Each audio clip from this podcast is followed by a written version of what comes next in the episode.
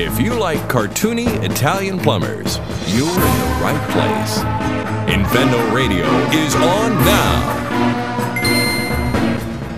Hello, everybody, and welcome to Infendo Radio. This is episode 456. We are on the 22nd of August. It was all Lucas's birthday week. How was your birthday week, Lucas? First off, pretty special. Thank you for asking, my friend.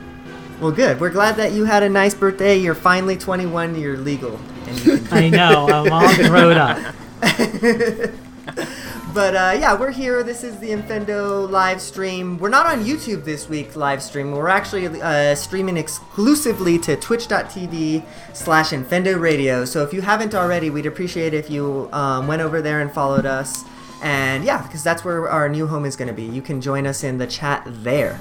So yeah, before we get the show proper started, we'd like for you to, go and do all the things. So if you could go to infendo.com and, follow our Discord channel, that would be great. Because there's a lot of people on there and everybody's in there playing games and doing a bunch of fun stuff like that. You can also go to our Patreon where you can... perhaps give us a few dollars a month. If you join us at the $2 level, in fact, you can toss us some game suggestions on Nintendo. So that's pretty cool. Finally, if you would like to go and, go to our merch shop, there's a link there as well. Maybe buy a shirt, a mug, or a t-shirt, something like that. It'd be nice. All right. So before we get going, we do want to have one final shout out because we're actually looking for some help here on Infendo. If you're interested in joining the writing staff, perhaps, and, getting some review codes tossed to you every once in a while, you might get an indie game or two, and we can, maybe give you that for a review. If you maybe just want to have an open platform to talk about something you've been wanting to talk about, hit us up. Shoot us a message to tips@infendo.com. We're looking for some people who are interested in writing about Nintendo games and are passionate about that. So yeah, hit us up for sure. That'd be great. All right, so we're going to take a little break here, and we're going to set up for what should be an interesting roundtable discussion.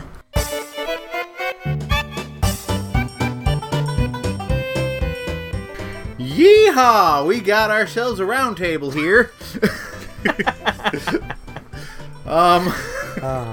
Can you do the whole show like that, please? I couldn't help myself. All right. All right, serious now. So yeah, we're going to do another roundtable discussion this week. Something came up last week that created quite a bit of debate and discussion on Facebook, on Twitter, and whatnot.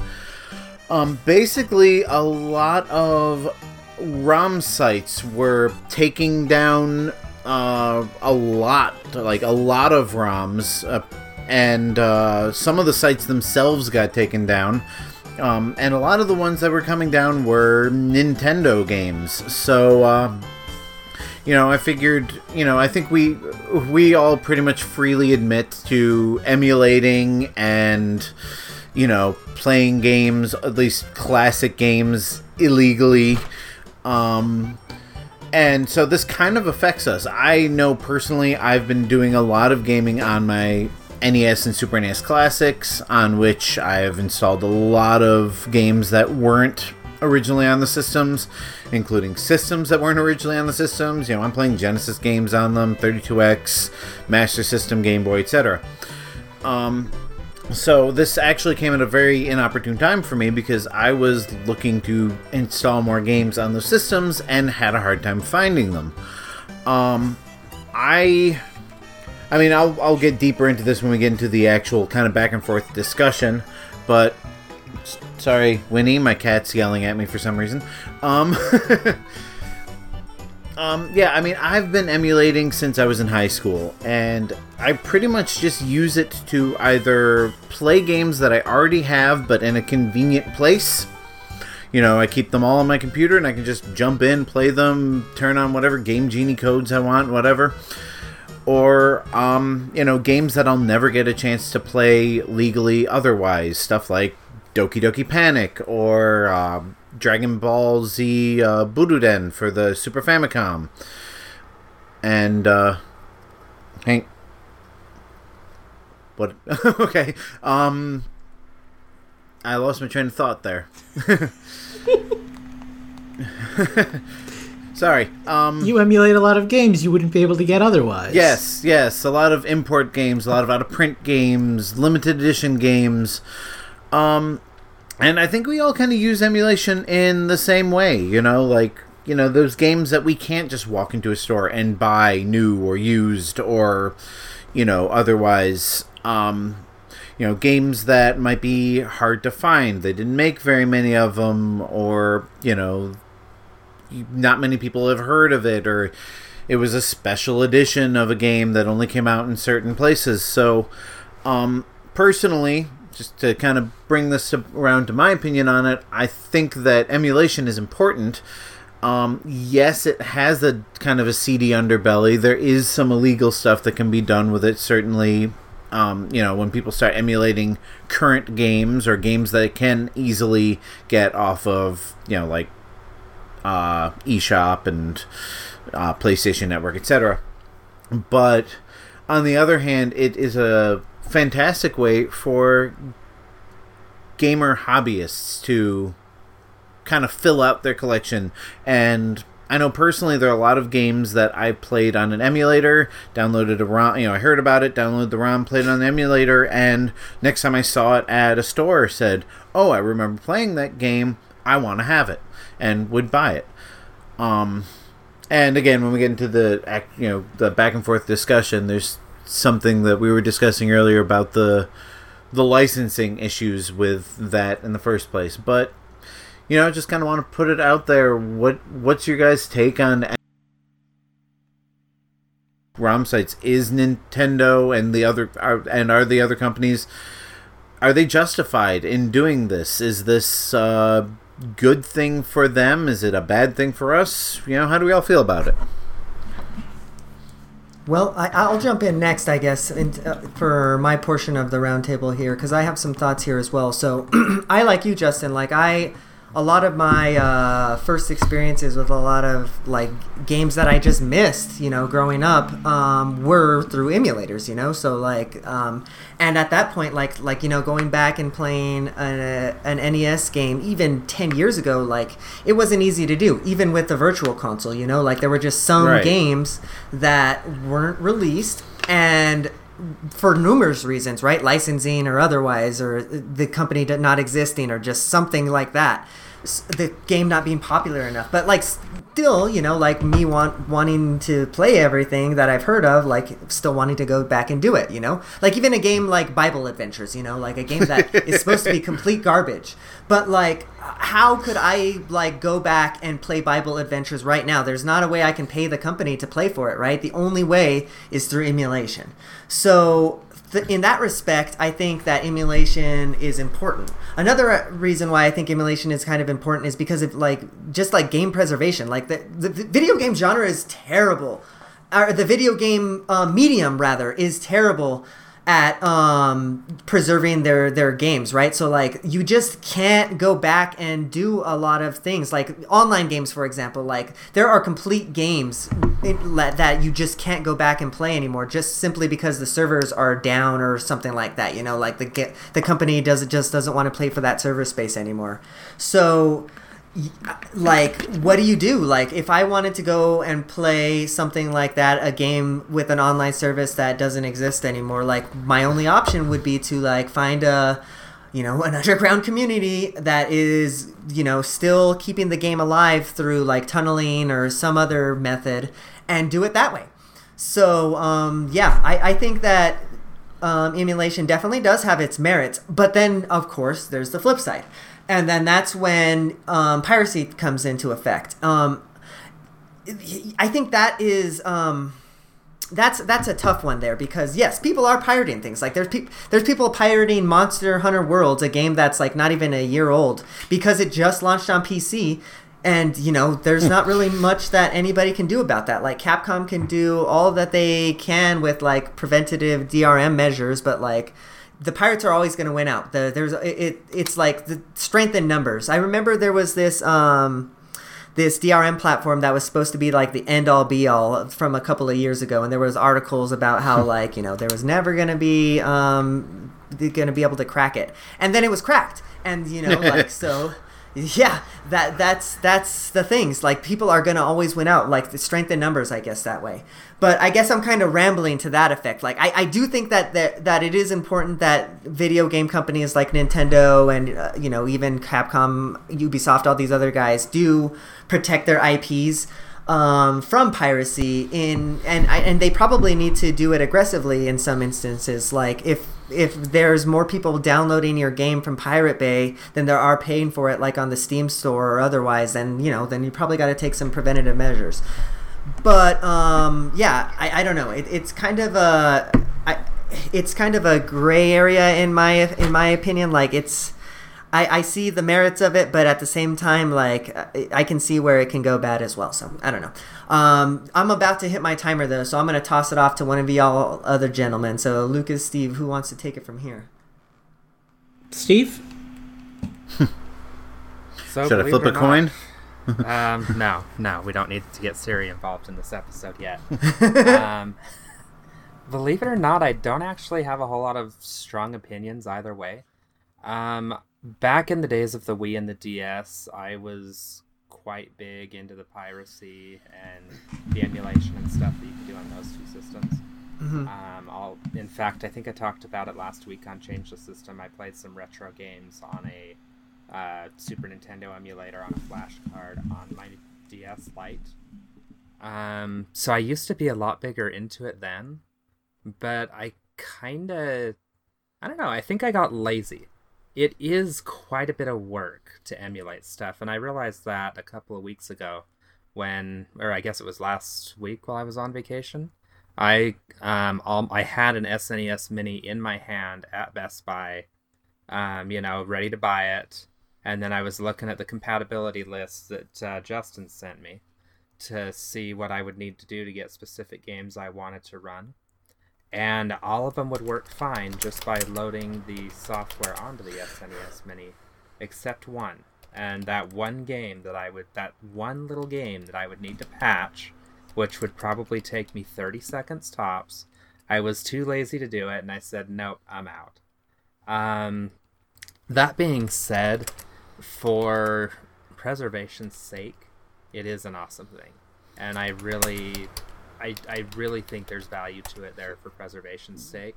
Unfortunately, the pirates have kind of won out in this, and I think that's why a lot of these sites are getting taken down. And to answer Justin's question, I actually do think they are justified in taking these sites down, because probably 95% of the people that were using it were not using it for, legal way or legal matters, as it were. They were using it just to pirate a game that they didn't have before or didn't want to take the time to seek out or something to that effect. Like I say, I don't really have strong opinions either way. Good for some things, bad for others. That's kind of about it for me. I probably didn't even come close to a timer, but that's okay. Lucas. Okay, counterpoint to Steve's thing. I think it's totally cool to emulate games. Most games. If the game is still available new on the market, I think it's kind of seedy. I've had friends that have done it, no judgment. We're all in our own situations. Maybe your financial situation doesn't allow you to buy games. It's your thing, You wrestle with that yourself. But I am wholeheartedly in favor of emulation. I think maybe it's the fine art background, but I kind of grew up believing that once you release art into the world, it's not yours anymore, it's the world's. I realize gaming is as much a business as it is a form of art, but I've always seen it more as an art form, so I've always kind of felt like you take that risk with art. People that edit games and change them and stuff, as long as they're not doing it in a bad way, that's just contributing to the art form. So I've never really had a problem with emulation. I emulated hard back in high school. I talk all the time about Mother 3. Before I got the English patch for my second playthrough, my first playthrough, I just straight emulated the Japanese game. And that was one of those games that I wasn't going to get to play otherwise. I was a, 15-year-old high school student. I didn't have the money or the means, frankly, to buy a Japanese a Game Boy Advance game and play it. I never would have gotten to play one of my favorite games if not for emulation. The old Sonic games. Back before they came out on the Wii, I think it was, the only way I could play them was emulation. I didn't own a Genesis. I couldn't find one. Not cheap, anyway. My flea market guy is, a huge ripoff dude, so it's hard to find older games like that.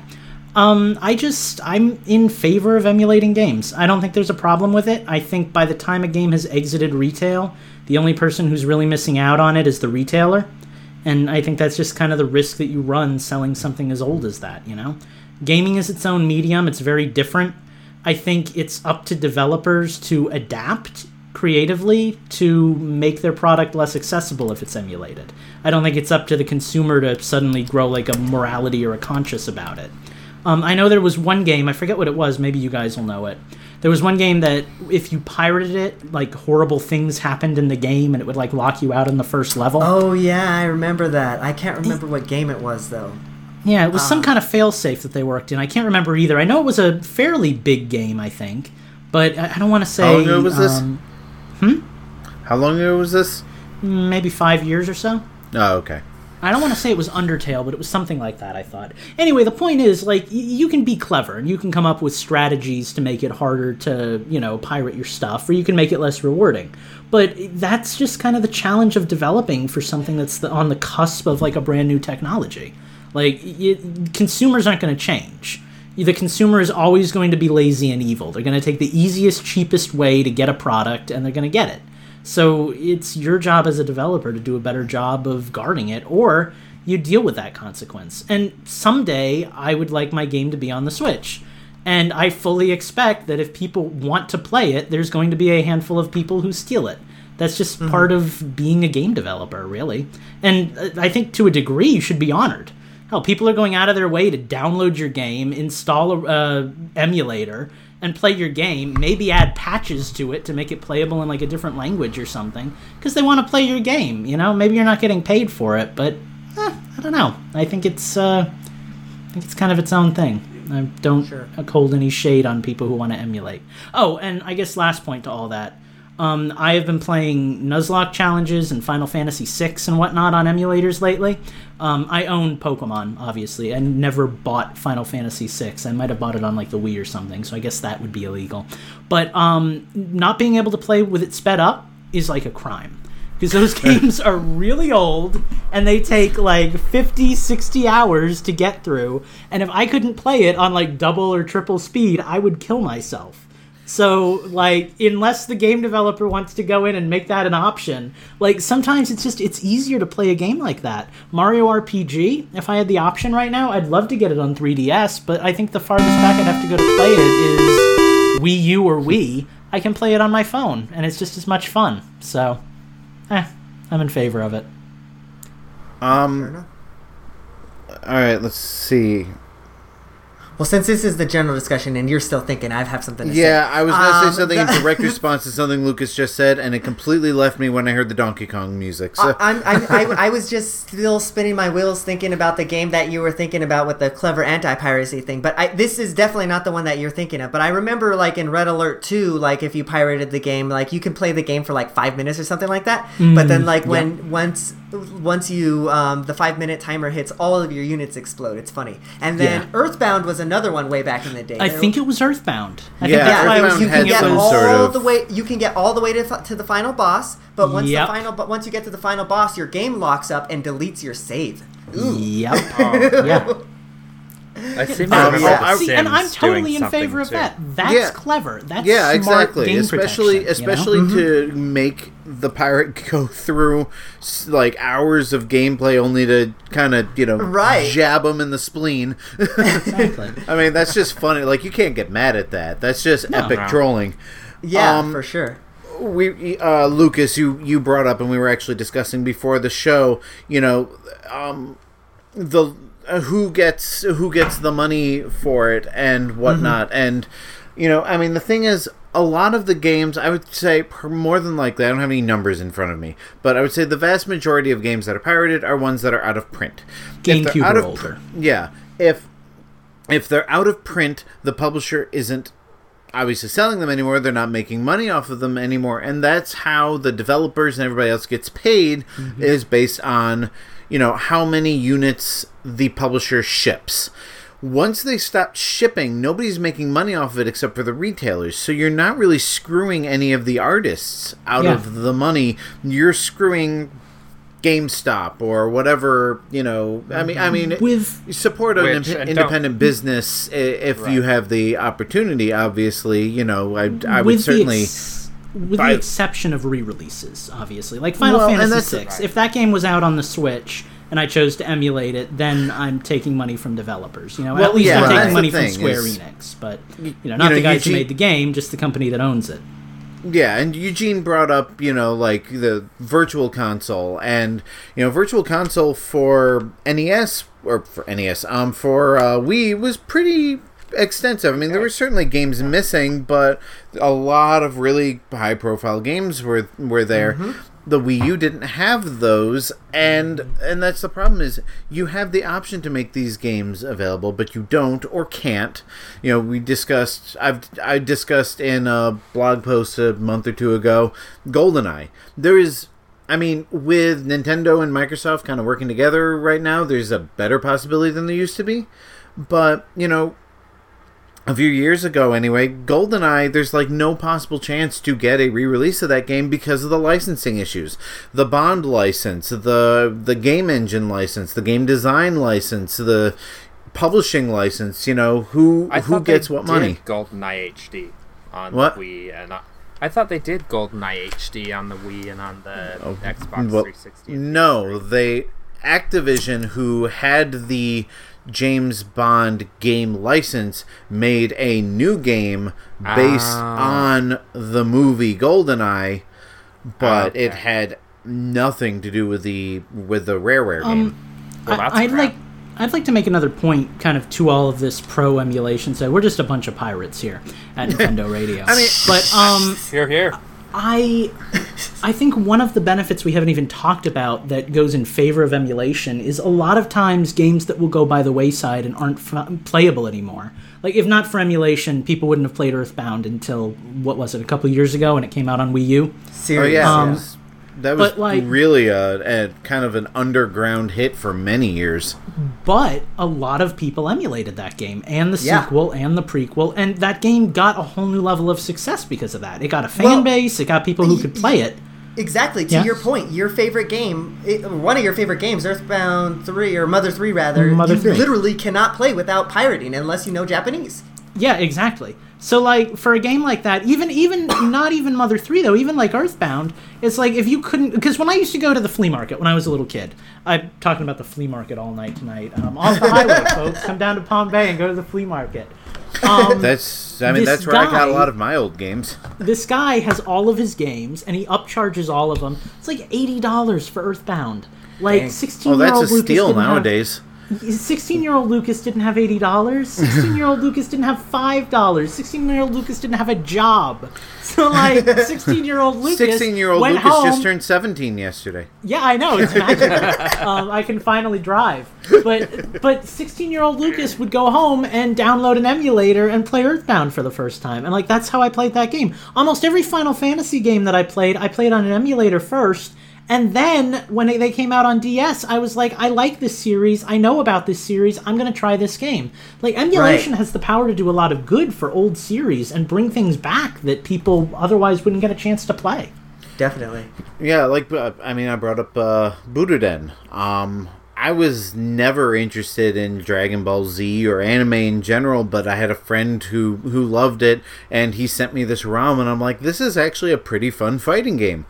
I didn't care about Dragon Ball Z, and I certainly never would have thought to import a Dragon Ball Z game, but because of emulation, I got to try it and, you know, actually enjoyed it to the point where, I mean, I've never spent money on a Dragon Ball Z game yet, but, you know, with the new one coming out, there's a better chance that I will because I know what those games are like.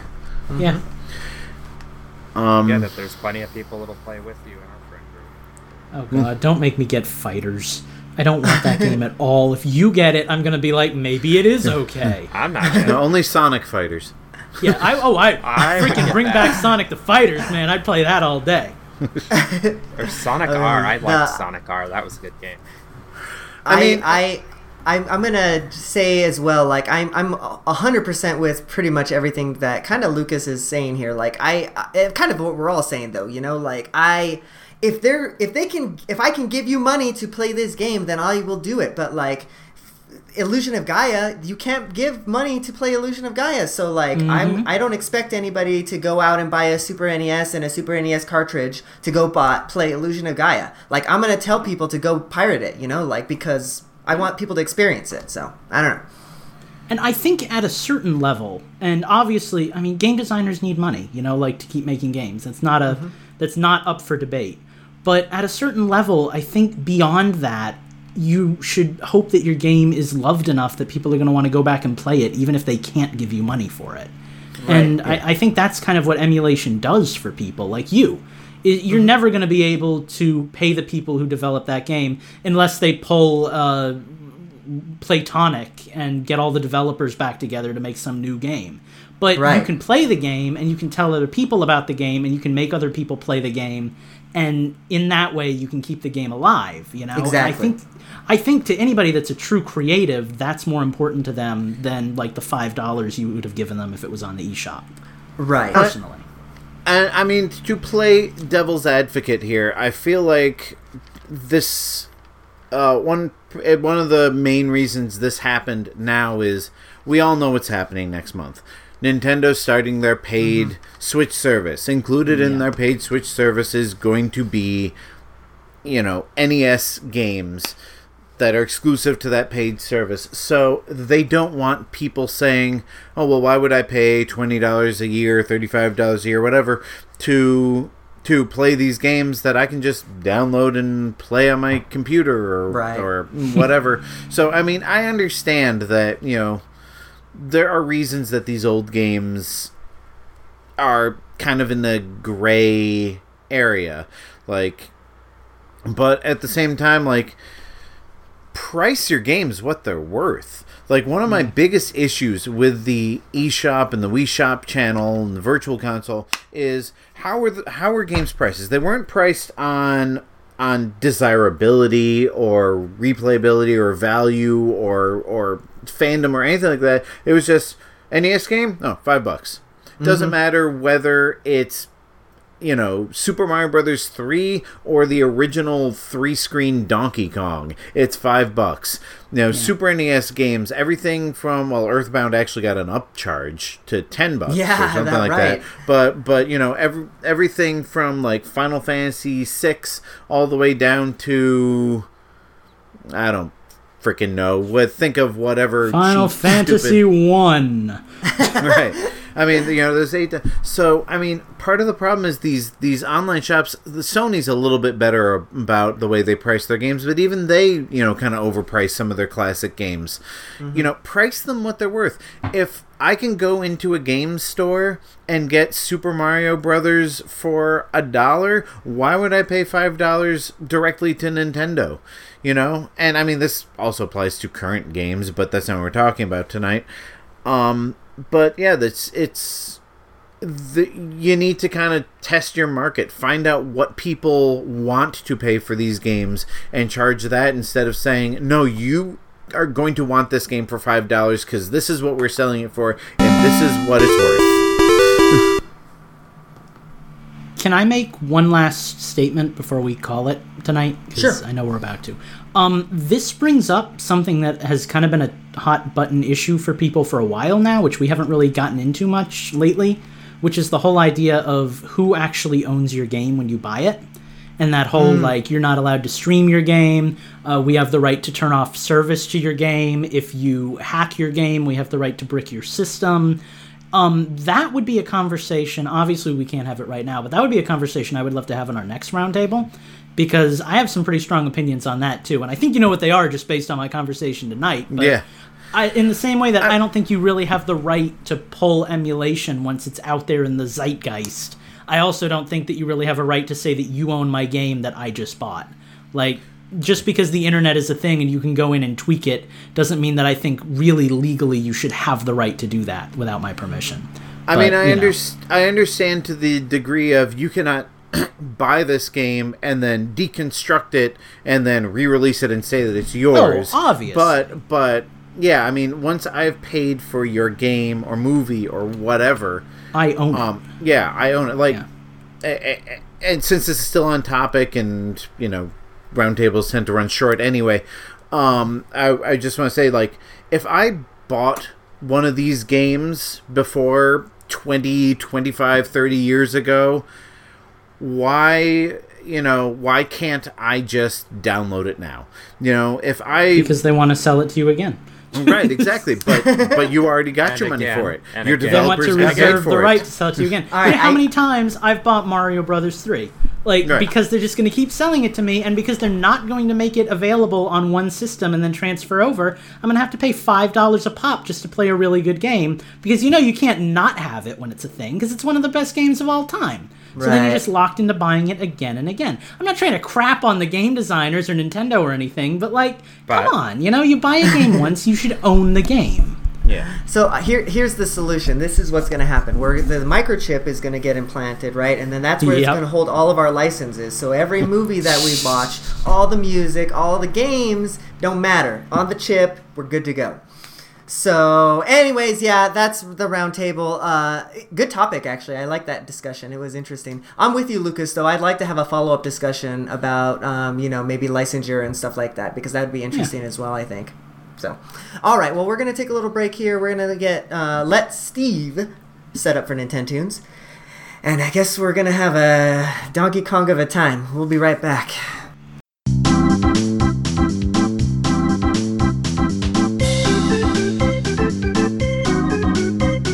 Hello, everybody, and welcome back to Infendo Radio. It is time for everybody's favorite segment, Nintendo's. In this segment, I play music for Mr. Egyptian over there, and he gets to tell me what it's from. You can't see me right now, but I'm doing the floss. Unless you're on our live stream, which you really should be over at twitch.tv/InfendoRadio. Good plug, gentlemen. I thought so. The only real rule we have is the games have to have appeared or be appearing on a Nintendo console at some point in the past or in the very near future. So, given if it's not available now, you can emulate it. Which is, I think, what a lot of us do after we play this game. And like, oh, I've never heard of this game, but I love the soundtrack. Let me play it now. I bought a game because of the soundtrack. If you like this section, Steve? Yeah, no. Just head over to patreon.com/InfendoRadio and join our $2 tier. Yeah. So... And our first track comes to us from one Jay-Z Beast. I guess I need to open the folder. Usually a solid plan. All right. This was the one he told me to start with, so good luck, gentlemen. Here we go. My buddy Jay-Z. It's actually not a trolley one either. Really? I'm going to need you to go a lot louder, though, Steve, because you're kind of quiet for me anyway, and I cannot hear that music. Yes, and can we turn down the intro music? Or oh, it's gone now. Okay. Did the volume go up? Ever so slightly. Let me try this. It's up enough that Eugene is already doing the deep thought face. How about I now? Think did it go up that time? It's a little better, but it's still a little quiet. I guess we'll deal with it on this first song here until you figure out your audio. Is it 1, 2, or 3, Eugene? 3. Yeah. Oh, that's better. That's better. There. Sorry, I was just talking about. All right. Okay. This is a really good soundtrack. I like it. Jay-Z Beast. Is it a Switch game? Is this Octopath? It's not. Oh. Ooh, that would have made me so mad.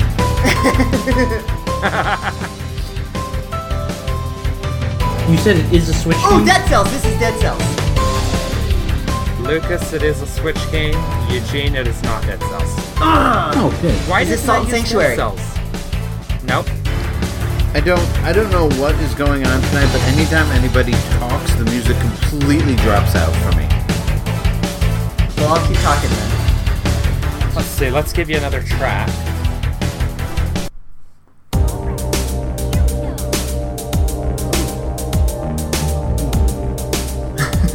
Justin's eyebrows are dancing and it's freaking me out.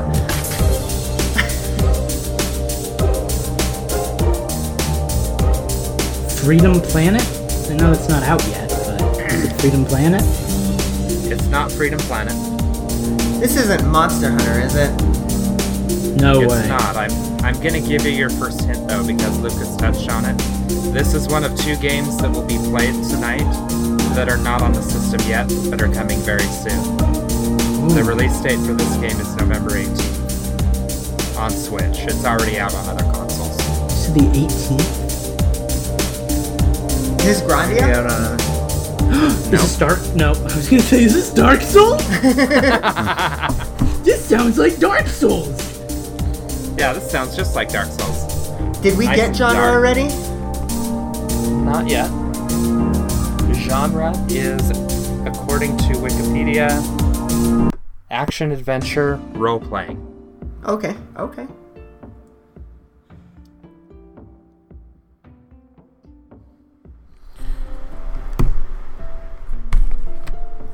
Diablo?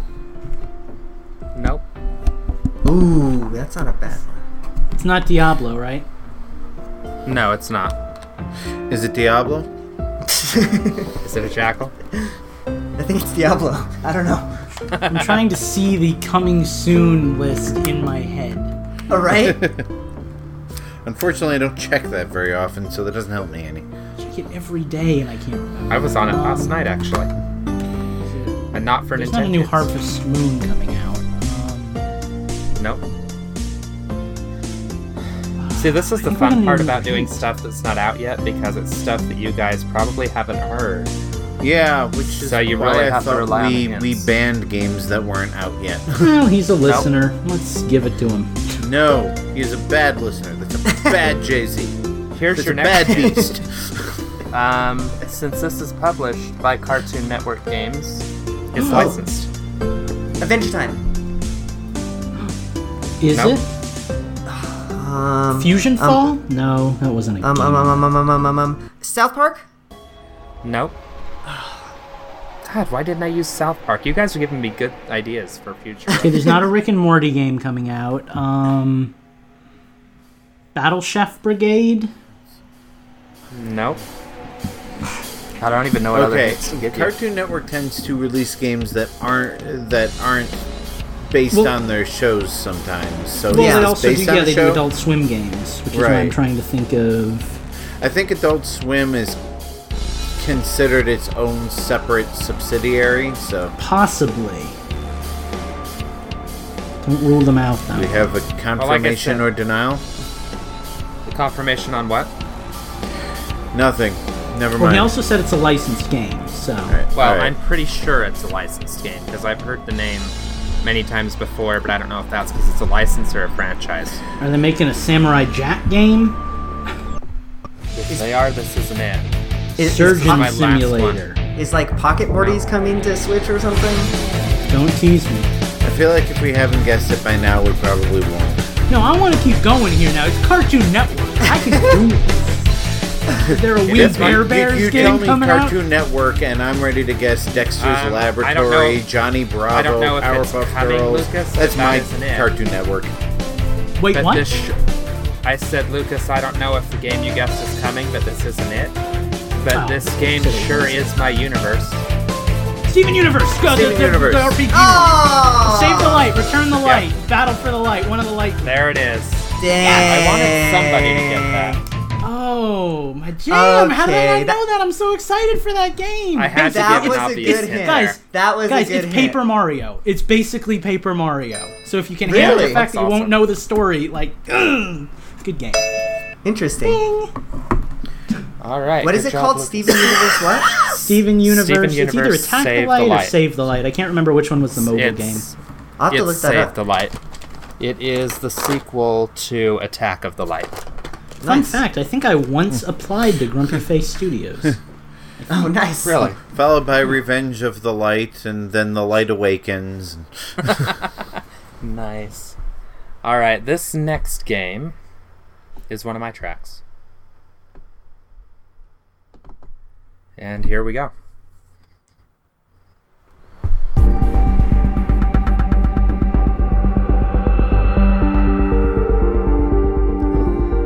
I like it. Shantae, Shovel Knight. Minecraft. Should I start deleting points from Lucas's score? Only if he's winning. Well, we only had one round and he got it, so. Alright, good point. I really like this soundtrack. Like, when I first heard you guys doing Nintendo's before I was on the show, I was like, oh, this game would be awesome, and then I remembered the rules. Wait, what? So what do you mean, then you remember the rules? This game is a port from another console. Well, that's fine. I've used Sonic the Fighters before. But it did appear on Nintendo. So it's a Switch game then, is what you're saying. Yes, it is a Switch game. Okay, Steven. Crash Bandicoot 1, 2, or 3? Get out of here. Nope. Super Meat Boy? Nope. Good guess, though.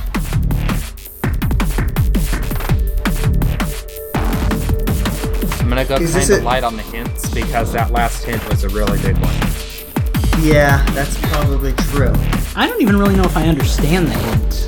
Can you say it again, but slower and less witty? This is a Switch game that is a port from another console.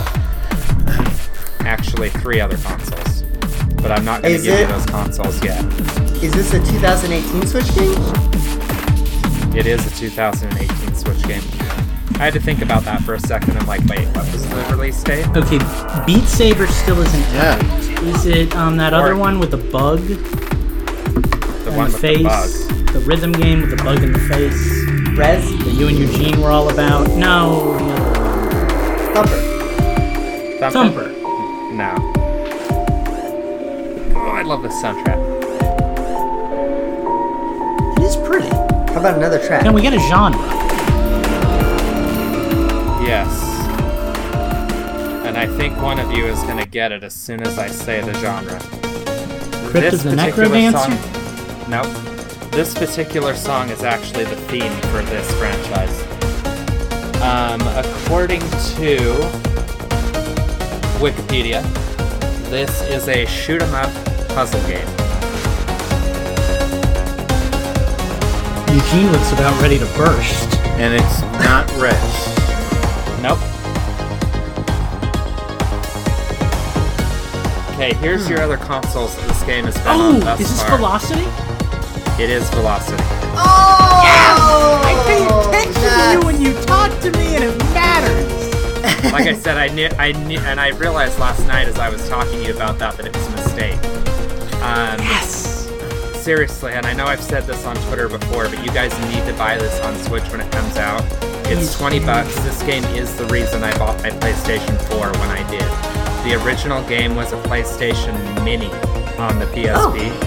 And then they did this when it first came out. It was a free game on PlayStation Plus that was cross-buy, cross-save between PS Vita and PlayStation 4. So I actually played it on PS Vita before I played it on PS4. So, but it was the first game I played on my PS4. Sounds like a cool game. Really good game. Just watch IGN's review for it. You just made me totally want like frequency and amplitude on the Switch now too. Yeah.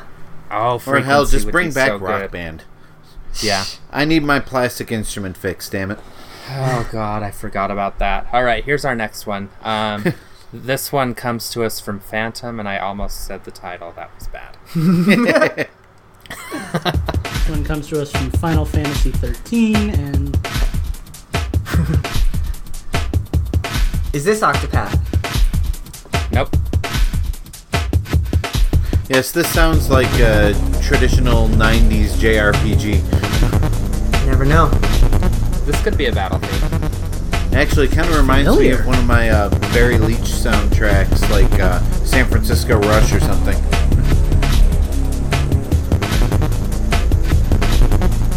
Kind of dig it. I do too. That sounds good. Steve's really dropping the drums and bass on us tonight. Yeah. Well, and the funny thing, well, no, that's not true. Let's see. Let me get Wikipedia ready.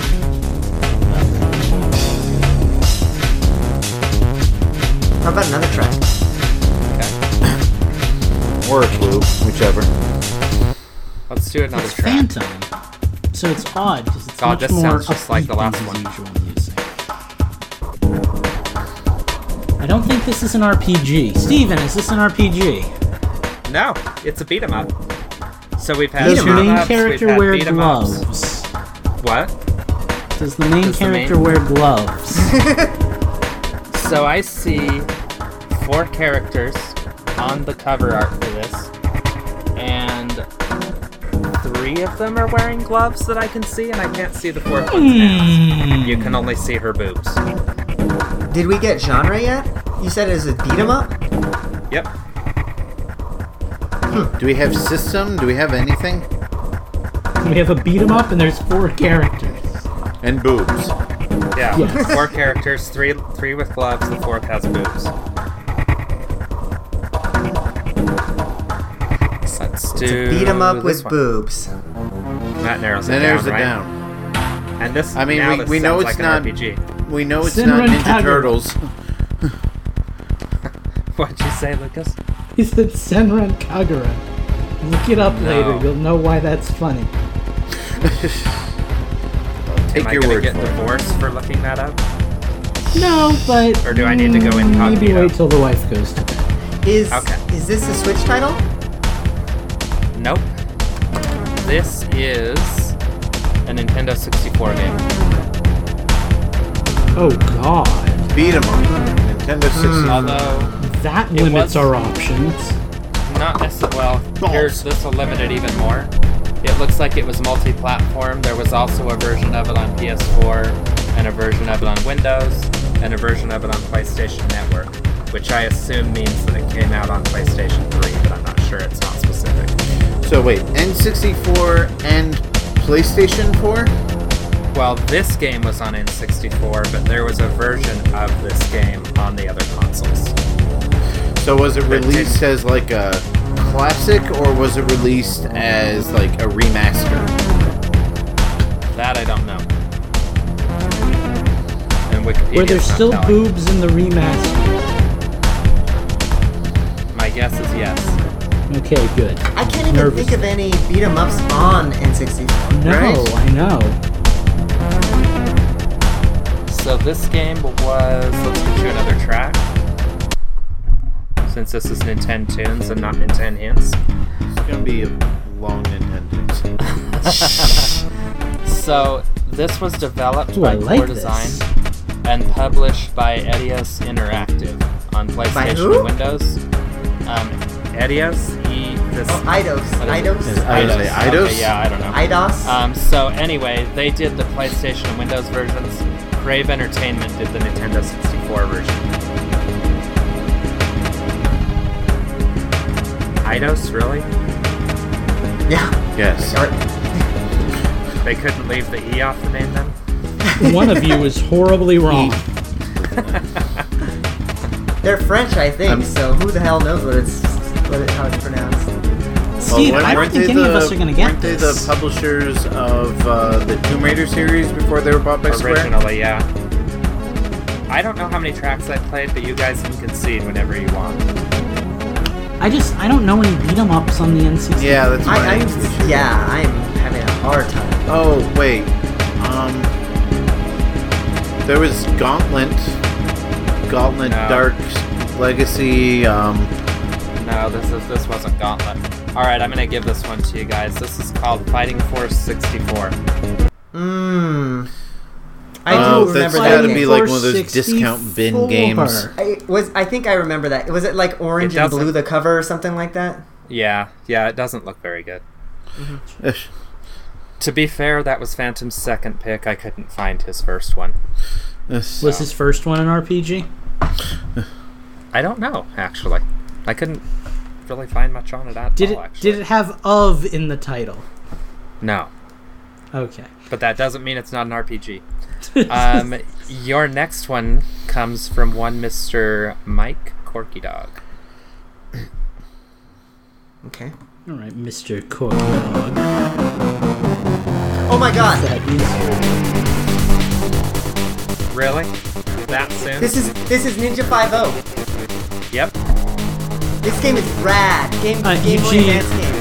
So I think good. You mean Ninja 50. It's so good. It had like a Bionic Commando mechanic where you had like a hook and you can swing, but you can still like jump and do like ninja stuff. Oh, it was so good. I love it. It's going to be another one of those Nintendo tunes where I don't get any points again, isn't it? Welcome to my world, Justin. Well, holy hell, that was fast. That was like 3 notes in and Eugene knew what it was. Yeah, I know. As soon as Eugene goes, oh, I'm like, okay, well, I'm done. Might as well just check out. Actually, Justin, here's your chance to get some points. This comes from your boy, Schnazzy1. Schnazzy1? Schnazzy1. And it's another old one. That's Super Nintendo. Is this Konami? No. What's the system? This has got to be your system. Yes, SNES. SNES. I swear this is the same guys who did Animaniacs. Whatever Konami that was. It's not Animaniacs, is it? No. Well, it is zany to the max.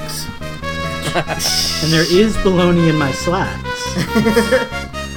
And Schnazzy says evil laugh as soon as I said this was his. Oh no. Oh no. It sounds like an RPG. Is it an RPG? It is a role-playing video game. Wow, I would have assumed it was some kind of platform. Role-playing game for the Super NES. So, well, I'm out. Is it Chrono Trigger? It's Super Mario RPG or Final Fantasy 2/4 RPG, and it's not Final Fantasy 2 or 4. Did you give us developer yet? 6/8. Enix. Okay, so yeah, okay, it's an Enix RPG. So is it Terra Nigma or Illusion of Gaia or Soul Blazer? No, no, and no. Is it a Dragon Quest something or other? Yeah, that was a... Nope. Not Dragon Quest. Okay. That's some weird ones, Monster Rancher. I think that was PlayStation. PlayStation 1, actually. Dude, that's a good what I said. How about another track? I just started one. Oh, my bad, dog! I'm gonna bet you right now that I don't know what this game is when you give us the name. What? Probably what? Not. I hadn't heard about it until whenever I pulled tracks for Nintendo. This sounds like F-Zero, like some kind of like... I don't know. F-Zero would be an amazing RPG, by the way. Let's see if Justin knows his trivia. This was developed by Quintet and Ancient. Quintet is the one that... Oh! Okay, Quintet did Illusion of Gaia and Soul Blazer. Robotech. Is this Robotech?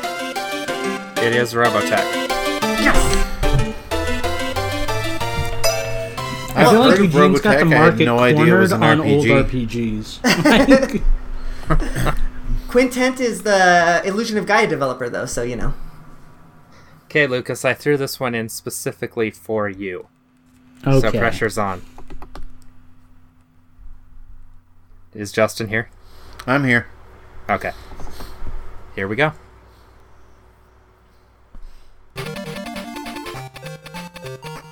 Kirby. This is clearly Sonic. Is this Tails Adventure? Sonic. It's not Tails Adventure. Sonic the Hedgehog 2, Sonic Knuckles the Hedgehog. Chaotic. Really, Justin? You're gonna get the Sonic game before Lucas? Is it Sonic 2 on Game Gear? This is Master System music. Yeah, it's Sonic 2 on Game Gear Master System. Virtual Console on 3DS was how that came to a Nintendo system. I never really liked the Game Gear games, if we're being honest. I always just thought they were kind of boring, so I skipped them.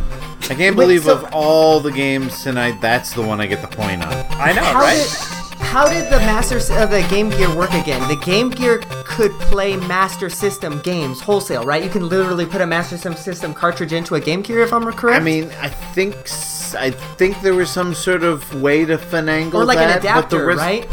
Yeah, but the resolution on the Game Gear was lower, so I don't know how they managed that. Because, like, if you look at Sonic the Hedgehog 2 for the Master System and compare it to Sonic the Hedgehog 2 for the Game Gear, there's a smaller viewing area. So I don't know how they managed that. But, yeah, the hardware is it's almost... Probably, like, the Game Gear is basically... What? Yeah, I guess it's probably just zoomed in a little bit. Yeah. The Game Gear was basically a portable Master System. Which is how I recognized the music, because it sounded...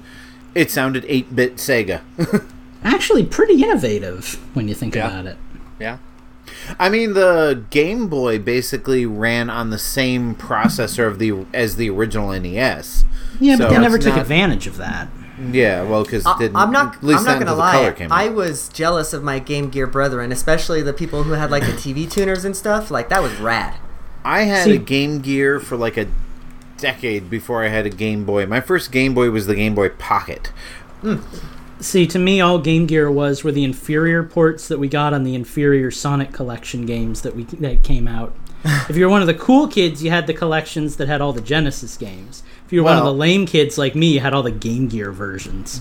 Well, to be fair, the Game Gear / Master System versions, at least the first Sonic the Hedgehog, came out before the Genesis version, so but they were technically the Master System's Sonic the Hedgehog was the original. Hey, that's like saying my favorite Kirby game is the original one on the Game Boy. It's like no, it's not. And if you say it is, you're a liar. I didn't say it was my favorite. I just said I do love the original one on the Game Boy. It's a great time waster. All right, here we go. Next one comes to us from Korea. I emulate it all the time.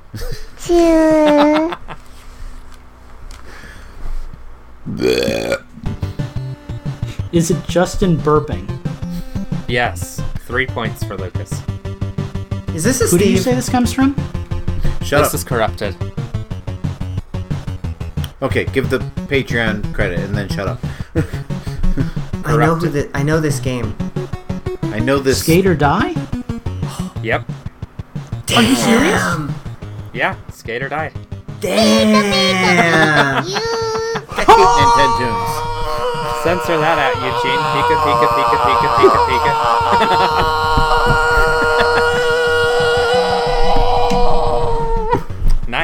pika, pika, pika. Nice. I think Lucas is Super Saiyan level like 2000 at this point. I'm gonna have to check out Skate or Die because I'm digging the music. You know what? It reminds me of who's the developer of Skate or Die? Konami. Okay, yeah. It sounds vaguely Konami-esque. I was also going to say like it reminds me a lot of the soundtrack from New Ghostbusters 2.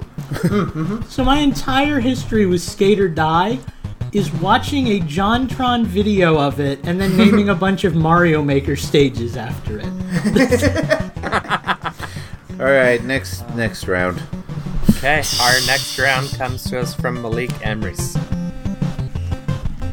Good luck. Skate or Die 2. Which is a game. It is a game, but this is not it.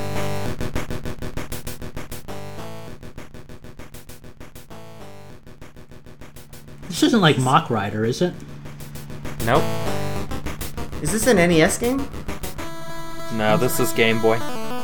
Oh. Oh, crap. Well, this has been fun. Is it Pac-Man or Mario Land? No. Then I'm out. And I can't. It's a pretty hardcore Pac-Man. I can't give you a genre on this game aside from the genre that it's based on is a sport, because the genre is way too specific as to what sport. This is it's got to be a wrestling game, WWF game. What was on a Game Boy? Was no revenge. Unless someone can give me the actual title, I'm giving it to Justin. So what's the title, boys? Is it WrestleMania? It's not.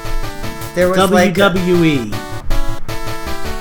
No, this predates the WWE name change. Hulk Hogan's Wrestle Extravaganza. I can't remember the ones on the Game Boy. I know the 64 ones, but...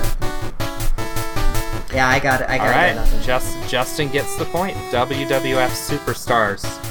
And interestingly I think I might have had the Super NES version of that. I just immediately recognized Hulk Hogan's theme. Yeah, I was gonna say, yeah, this is Hulk Hogan's theme. So I am a real American. Fight for the God, there was another one on here where I was like, really? I think it's this one. I would like to point out that Justin has earned 2 points tonight. Did I give myself the second point? Yeah, you should have. Actually, what is the score right now? It's pretty close, isn't it? Yeah, what is the score? Currently, Lucas is in the lead with 3. And Eugene and I are tied at 2. Oh, nice. It's anybody's game. Yeah, there was one song wait, are we in a new track? This and I was like, no, this is still the same game. There was just a song I'm looking for. All Stars. Hulk Hogan's Wrestling Extravaganza. Yeah. For the love of God, the next song. I heard this song and I'm like, really? Really? I don't know whose theme. I don't know whose theme that was. Maybe it was a bookkeeper's theme. A winner. A winner. Macho King Randy. No, really? He used Pomp and Circumstance as his theme. That's a lot. You know the name of Pomp and Circumstance? You don't know the name of Pomp and Circumstance? It's the graduation song. Yeah, that's what everyone knows it as. That's what I know it as. I'm sorry for you uncultured swine. I'm sorry that I know the names of a few classical pieces. It was in Fantasia 2000. Shut up. This one comes from me.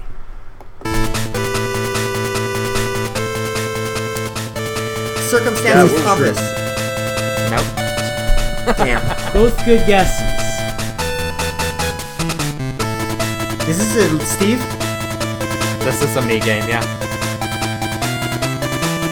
I like it. It doesn't sound like it. I know. I was shocked. This is like the golden age of chiptunes tonight. Right. The composer for this version of this game, by the way, was Hitoshi Sakamoto. Oh, is Sakamoto the Final Fantasy guy? I don't know. We're tight. That was Sakamoto. Oh, yeah. Sakamoto. Who the hell is that guy? Wait, what's the first name again? Or the whatever. Hitoshi? I don't know. I don't do Japanese. We and Infendo are very racially aware. What's the whatever? Sakamoto. I don't recognize the name. System? Did we do System yet? Did we get System yet? System is original Game Boy. Oh, crap. Gonna take a shot in the dark. Is it Blaster Master Boy? Nope. Is it just Blaster Master? I thought Justin would get it by that guitar riff. That's funny. Is it Power Rangers? Can you be more specific? No, Power Rangers the Power movie. It's Power Rangers the movie, the video game for Game Boy. Dang. Who gets that point? Yep. I will share it with whoever got the full name. I'm not revoking my point for freaking Power Rangers. Don't worry, I'll take the point, y'all. You gotta admit, that is a damn good soundtrack. Like, I've been listening to some of the old Power Ranger soundtracks. Listen to the Game Gear really ones. Good. I know it's on my to-download list. Also, who's getting that point? You're the boss here. Lucas said Power Rangers first, so. All right. Hooray! What's the score, Justin? Assuming we're not sharing that point, Lucas has 4. Eugene and I are tied at 2. This whole game has just been me reading Steve. Yeah. Justin, if you want to share the point, go for it. We'll see how close the ending comes down to. If Lucas and I are 1 point away at the end, we'll consider it a tie and break it. I veto this decision. You need to pick the point now or forever hold your peace. Okay, Justin, you get to share a point. There we go.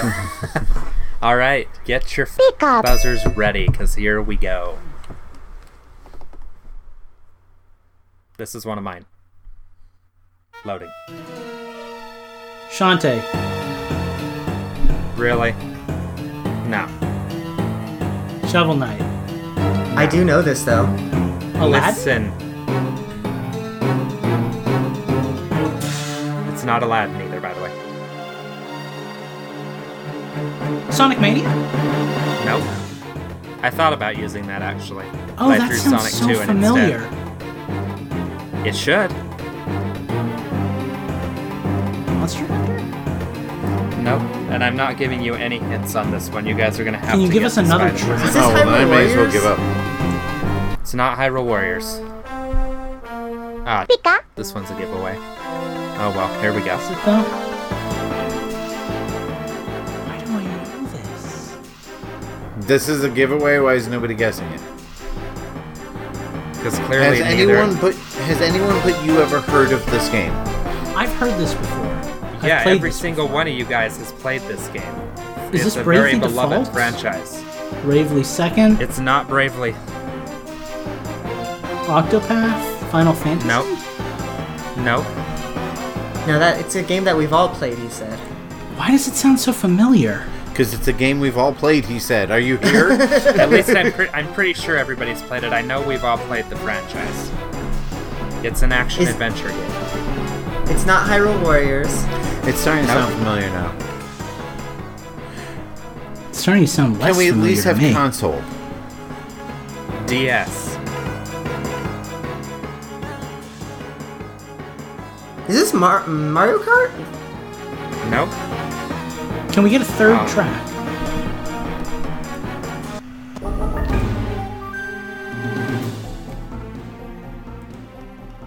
Is this Phantom Hourglass or Spirit Tracks? Oh, yeah, is it? It is Spirit Tracks, Justin. Oh, dang it. I was like half a second away. There was something about that little leitmotif that sounded Zelda-esque. Yeah, that last song I played, by the way, Justin, do you have the Legend of Zelda Symphony CD that was released in Japan? Because that last song is actually maybe. I don't know. I have like no familiarity with either of the DS Zelda game soundtracks. I barely played Phantom Hourglass and never played Spirit Tracks, but shit, it's got really good graphics. Yeah, right, it's better than Monster Hunter, I hear. We're on our last track. You can pick A or B. B. And don't say Q. C. B it is. As per Lucas's request, here we go.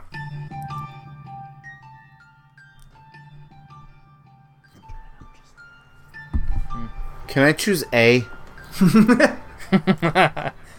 A would have been much easier. Oh.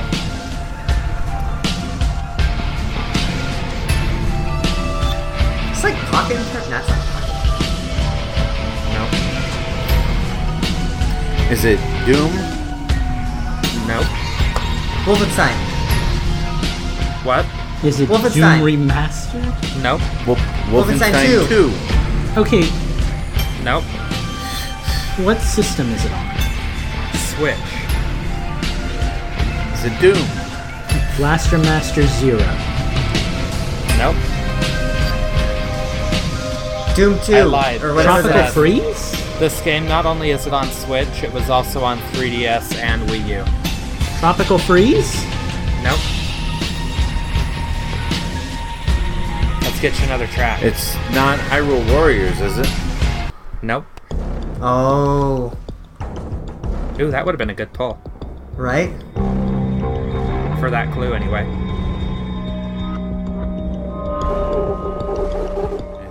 What?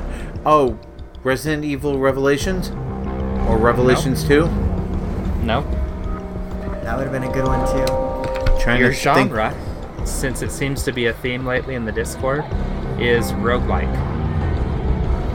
I still don't know what that means. Binding of Isaac is it. Oh, okay. A roguelike, yes. Justin, is a randomly generated game. I love that game, by the way. The 3DS version is garbage. It's all glitchy. Don't recommend it. The original, like the Wii U version or the Switch version, buy that. That's a good game. Mm-hmm. That's disappointing because the 3DS would have the parallax 3D type stuff in it. I don't think they incorporated 3D. Yeah, I don't think they had any in it. Oh, well then. No, the only thing Binding of Isaac did on the 3DS that it didn't do on the other systems was randomly crash and lose your entire play.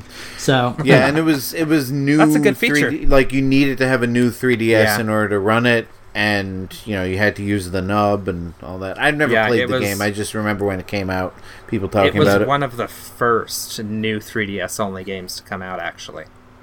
It might have been the first roguelike that I actually played. Yeah, it was the second one. I still know what roguelike means. So. No one does. Google it, my friend. So I believe Nintendo's about it. Oh, I was ready for another track. I was like, hey, come on, let's go, boy. That's it, boy. It's over. I got one more, but it won't do any good. We can do one more. No, I'm disappointed in myself. Do it for fun. Come on. There's not much point. Either Lucas will win, or Lucas and I will tie. Okay, which means we have to do another round. Let's do one more round. If Justin gets this, and me and Justin will both get a win for this week. I'm good with it. Here we go. Get your buzzers ready. This could go quick. Did you just flip a West Side, Justin? Clue Land. Nope. I can't do that. Pokemon. I can do this. I feel like if either of the old people were listening right now, they would have gotten it by now. So, and this by the way, I can't give you any hints on this because I've already closed Wikipedia. But it is an NES game. I'm so happy we went with B. You don't even know. Here's your next track. If I remember right, this is a platformer. Castlevania? I played this game. Nope. So yeah, you're ineligible. Gets the point. This has got to be a Konami game. Hang on, let me pull it up. Tell me what it is, I'll look it up. Definitely. Ghosts and Goblins. Yeah, you almost grabbed by the goblins. God, you just make it too easy. I grabbed your mom by the goblins last night. This is a Capcom game. Was that where we were going? What did you say anything about goblins? This is Capcom. How about another track? And I was wrong, it's not a platform. Well, yes it is. It's an action platform role-playing game. Okay, here's your next track. An action platform role-playing.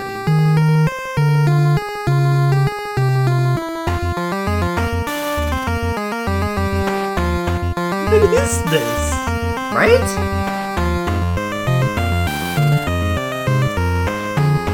It's not Little Nemo, is it? Nope. It does sound like it, though. I mean, I guess that's just Capcom, but... Sure. Was it published and developed by Capcom? Developed and published by Capcom, yes. Is it Willow? Nope. No, Willow was top-down. Strider? Nope. Did you give us genre yet? Action platform. Action, duh. All the genres. I think it's more of a platformer than anything. Is it in the Disney Afternoon collection? No. Does the main character wear gloves? No. Why do we even acknowledge that question anymore? But the main character is an assist trophy in Smash Brothers. Oh. Devil. Ooh, is it Gargoyle's Quest? 2? There it is. Alright, so we have, at the end of this round, Lucas has still won. Yeah, but I feel better about myself. I'd like to thank all the fans who made this possible. Send me free stuff. We actually had half of that was patron suggestions, so nice. Thank you for those at our $2 patron level. Yeah, you know, I used to be concerned about having the patrons suggest... You know, I thought that it would just overtake Nintendo's, but it turns out that it's a huge help because I don't have to think of as many games. I know, right? Isn't it nice? Except for next week, because we all have to pick music, because next week is an all Nintendo Tunes episode. Sure is. Yes. If now you would, I guess now would be a good time to plug. If you want to be on next week's show, you can join our $50 tier, and you can do that and be on the show, and pick some songs, and let's play Nintendo Tunes. You can see just how hard Nintendo Tunes actually is. All right, with that, we're going to close the Nintendo Dude section, and we're going to be right back with the question block.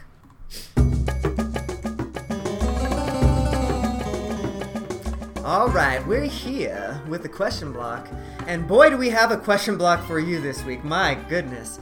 If you'd like to join us for the question block, you can if you join our Patreon at patreon.com/InfendoRadio and join us at the $3 level, just like Minus did.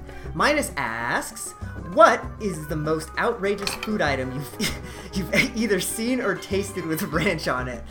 Okay, I have an answer for this because my girlfriend puts ranch on like literally everything. So, has anybody ever tried ranch on scrambled eggs? Because I have, and I liked it. Isn't that called huevos rancheros? I don't know. Or is that something different? Had like literally chili on it. Oh, I don't know. I did Utah's, too. Utah's but ranch on... there, but... No, we use ranchero... fry sauce here. Oh, yeah. There ain't no ranch dressing, y'all. What's the weirdest ranch dipped you've ever... tasted. Well, not. I don't know if you guys have this where you live, but a lot of our local pizza places have started doing chicken bacon ranch, which is. It sounds strange, but it is delicious, especially when the ratios are right. Yep. It has bacon. You had me at bacon. No, the weirdest thing we do here in Utah is the whole dip your pizza in ranch. It's like, what is wrong with you people? That's not the weirdest thing you do in Utah. Well, okay. The weirdest thing we do with ranch here in Utah? That might not even be the strange thing you do with ranch in Utah. You're not wrong.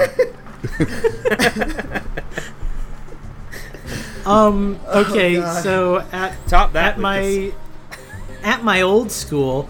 at the University of Tampa, they had a stadium was like the big like dormitory where all the sports areas were, and it had a huge cafeteria section. And one of them was a pizza place that I don't remember the name of anymore, but they had a like it wasn't really a pizza, but it was kind of like a pizza folded on itself, but it was a salad, so it had ranch, like oodles of ranch. And it had lettuce and just some other veggies and stuff. It was really tasty. And I've never been able to really, like, I can barely even remember how it tasted these days. But I'd love to go back and see if they still make it. Because I remember it being just delicious. And I absolutely loved it. That was before I was even a vegetarian. So. Justin, you ever think of your ranch delight? What?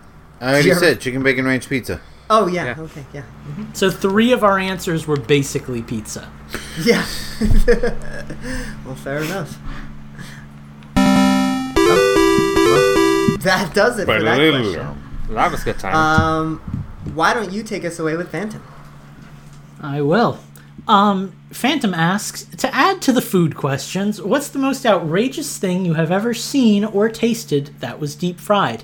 And this is another shout out to the University of Tampa, because every year at Stadium, we would do Relay for Life, where we would walk around the track for like 20 straight hours, and it was all the money went to cancer research, and there's like a ton of really expensive stuff, and it was a great time. And then you'd come home at 7 and you'd pass out. While I was there, I had a fried Oreo. And it was really good. It was really good. Fried Oreo. Them and they weren't really good. So. Oh, it was good, boy. I would have just eaten all the fried Oreos. Short of that, it would probably be fried ice cream, which I know is a little more traditional. The only odd thing about that is I got it at the Colonial America part of Epcot. So for the longest time, I thought fried ice cream was a classic American delicacy. Before I learned that I think it actually has its roots in Hispanic cuisine. But I'm going with fried Oreo. Yeah, had it is like at a Mexican restaurant or a Hispanic restaurant or whatever, yeah. I know fried bananas are a thing in Mexican cuisine. That sounds interesting, but I don't know that I'd want to try it. I've tried some weird fried stuff because we have this weird thing here in New Mexico. It's like a pork and brew festival, and they have all kinds of weird things off on the side. But anyways, one of the things that I tried, and I don't even know how you can do this, but it was fried cotton candy. And it was weird. How does that even work? I don't know. You can fry anything. Yeah. It was good. You can, but you shouldn't. It was good and it was weird. How has nobody said deep-fried pickles yet? But that's good. It's disgusting. Is that like pickle chips? Pickles in general are disgusting. So you deep-fry it, that doesn't help. You could wrap it in bacon, bread it, and deep fry it, and I still wouldn't eat it because it's a pickle. You're a monster. Deep fried pickles are delicious. Is that the worst thing you've ever tasted, though, or the most interesting thing? Is deep fried pickles like the pickle chips that you get and you dip them in the horseradish sauce, or is that? Well, yeah. Okay, yeah, those are good. I love those. We went to a sushi restaurant last night, and there were one of the sushi rolls I got was deep fried. Deep fried sushi is actually good. I've had that before. Yeah, and actually the sushi place that we usually go to does a volcano roll that's deep fried, and if you eat in, you get a couple little slices of it for free. So that begs the question, though: is it really still sushi if it's been deep fried? Why isn't it? Because sushi is raw fish, and when you're deep frying it, you're gonna be sushi cooking is it. Just sushi is just the act of putting stuff inside, like either seaweed or rice paper. I feel like there's some ardent. Well, yeah, there's vegetarian sushi, but it's not real sushi. I feel like an ardent sushi fan might disagree on this one. I feel like an ardent sushi fan would disagree with you because. There are, like, hundreds of different kinds of sushi, and, like, maybe half of them have raw fish in them. Yeah, I just don't think it really counts, but all right. You've been getting your sushi information from 90s cartoons, it seems. I've been getting my sushi information from people who eat sushi, but all right. No, most of the sushi, like we go out for sushi a lot, like, to actual Japanese restaurants, and, like, about half of the sushi has some kind of cooked whatever in it. See, that to me feels like when you get like a turkey burger. It's like it's not a burger because it doesn't have cow in it. Like, the definition of a sushi is, just this: you put stuff inside a type of edible paper with rice. That's sushi. Do you see what you've done? Do you see what you've done? Speaking of disagreements, we're about to have another one because I'm sure I'm in the minority here. Jay-Z Beast writes, does pineapple belong on pizza? No. Next question. I've had Hawaiian pizza. I don't like pineapple to begin with, but I kind of liked it. I mean, I like what I've grown to like the juxtaposition of sweet and salt and sweet and salty.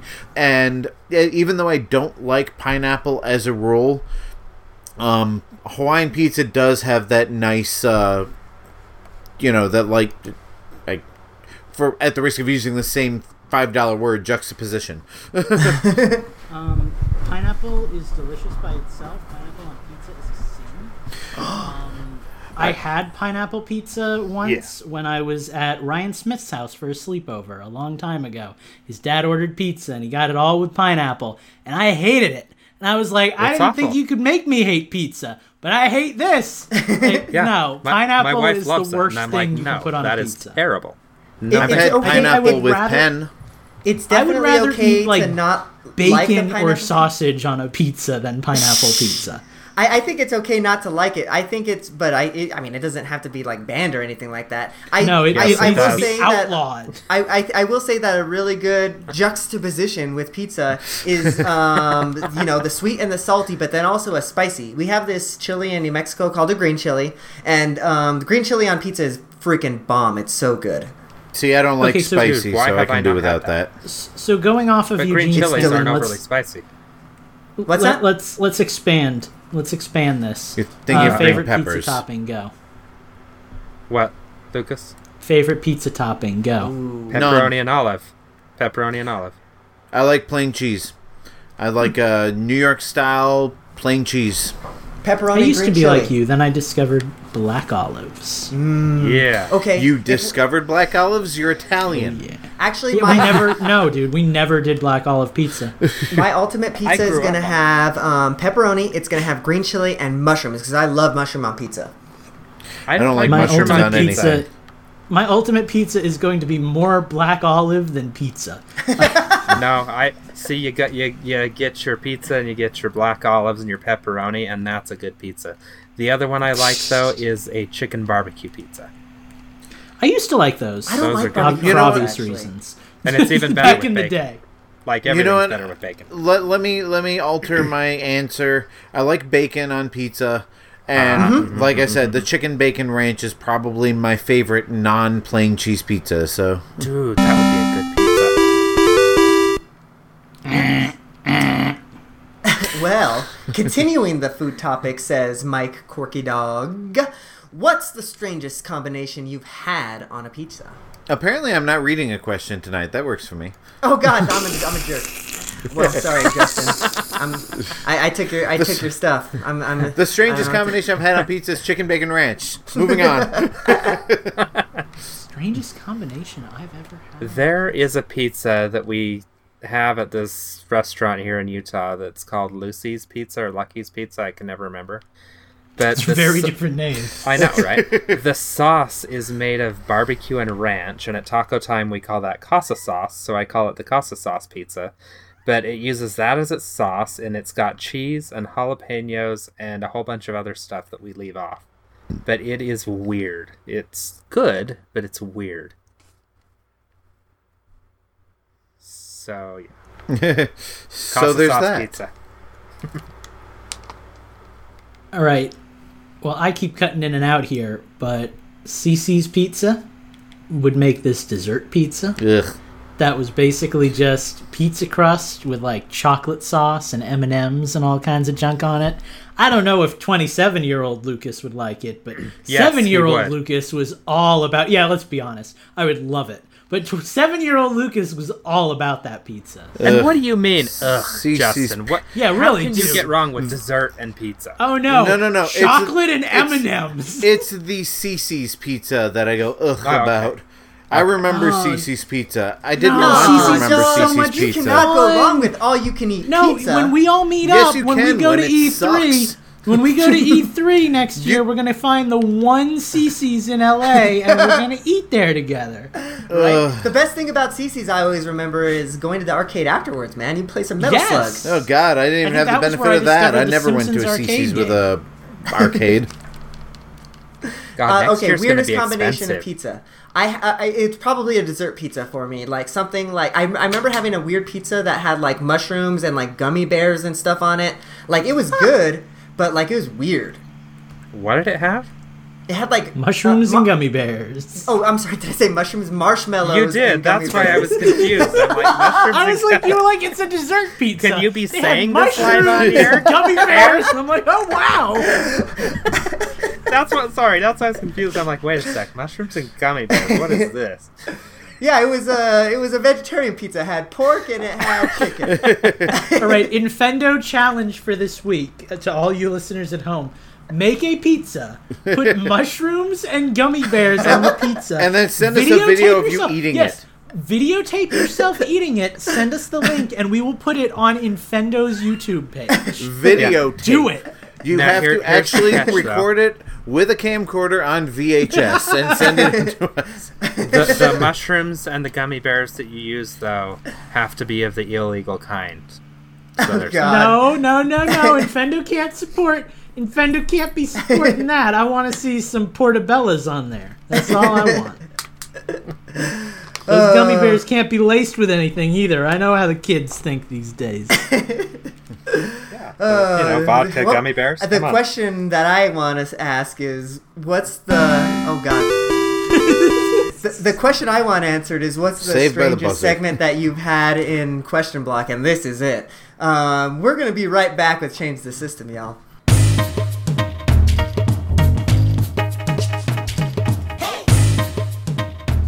All right, we are back with Change the System.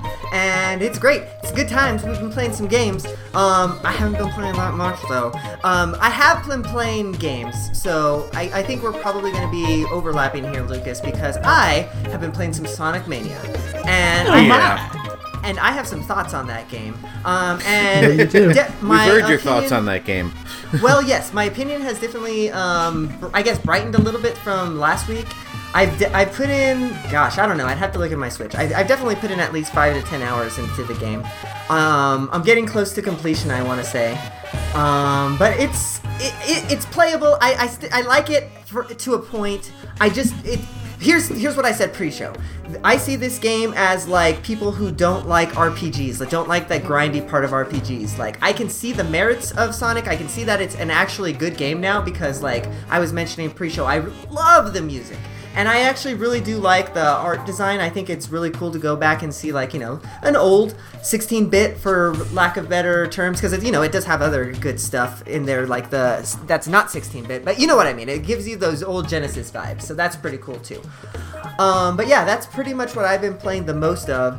I have to say that since I started learning, like, what Sonic is about, like, I know it's not Mario. I know I wanted to play like Mario, but now I know it's not Mario, and I'm dealing with that, you know? Like, you go up hills, you go up, like, inclines, and, like, you can't jump because you're going to jump backwards, and it's infuriating, but instead of doing that, what you're going to want to do is on your way down from jumping, you're going to want to...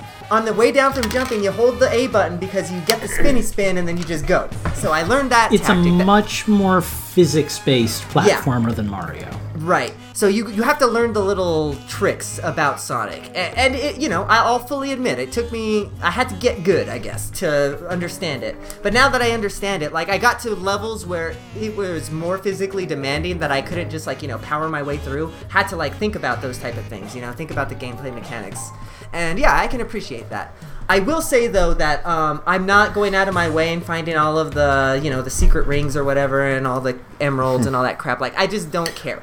I don't like the extra levels to begin with. Like, I don't find them very fun, like, you know, where you chase the robot or whatever. Like, yeah, it's fine, whatever. Like, if I find it, I'm going to do it, but I'm not going to go out of my way to find all the extras. So that's how I'm playing Sonic, and it's fine. I'm enjoying it that way. I am playing it on occasion with Heather as well, because she does like Sonic a lot. So she's actually kind of showing me the ropes on this game. I'm going to admit, like, I didn't really understand a lot of the tactics involved with Sonic, but, you know, like, it makes sense. And then, like, so, you know, you start to see the type of things where that lead to secrets and stuff, right? Like, you see the loop-de-loops, and you're like, okay, if I go on the top loop-de-loop thing, then I'm going to go one way. If I go on the bottom loop-de-loop thing, I'm going to go another way. And, you know, there's probably different secrets on either side. And, you know, I can appreciate that, so. But, other than Sonic, what else have I been playing?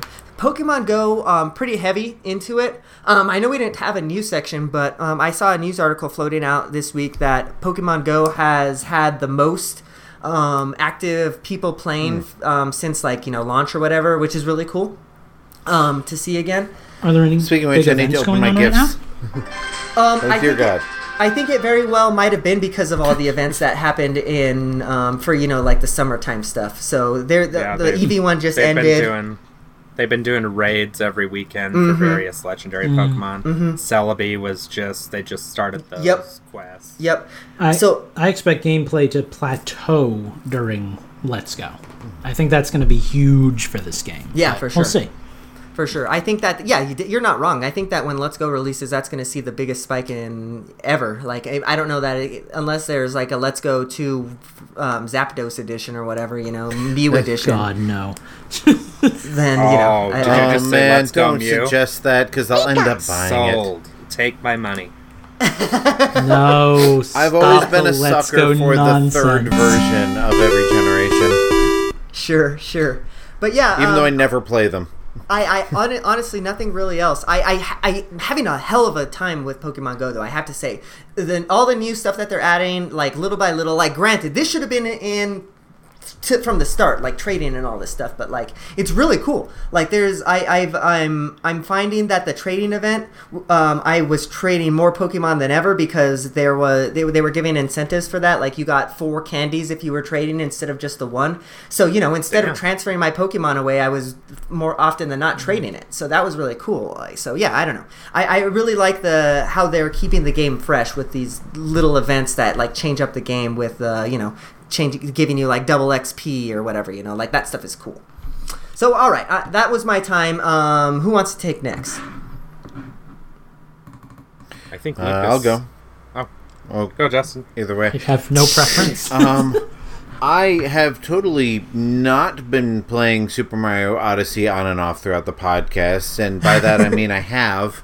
I don't know what got me hooked on Mario Odyssey again, but just, you know, I was looking for something to play, kind of tired of everything that I had, popped in Mario Odyssey, started playing it, and remembered why I love playing it so much. Like, unlike Sonic, it feels good to platform in Mario Odyssey.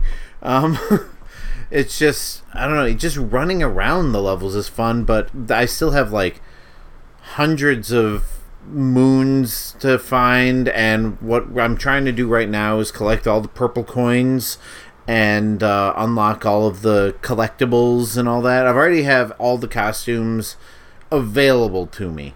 I still have to buy a few of them, and I might be using my little amiibo spoofer to get like the Bowser, Wedding Bowser and Wedding Peach ones. Just nothing wrong with that.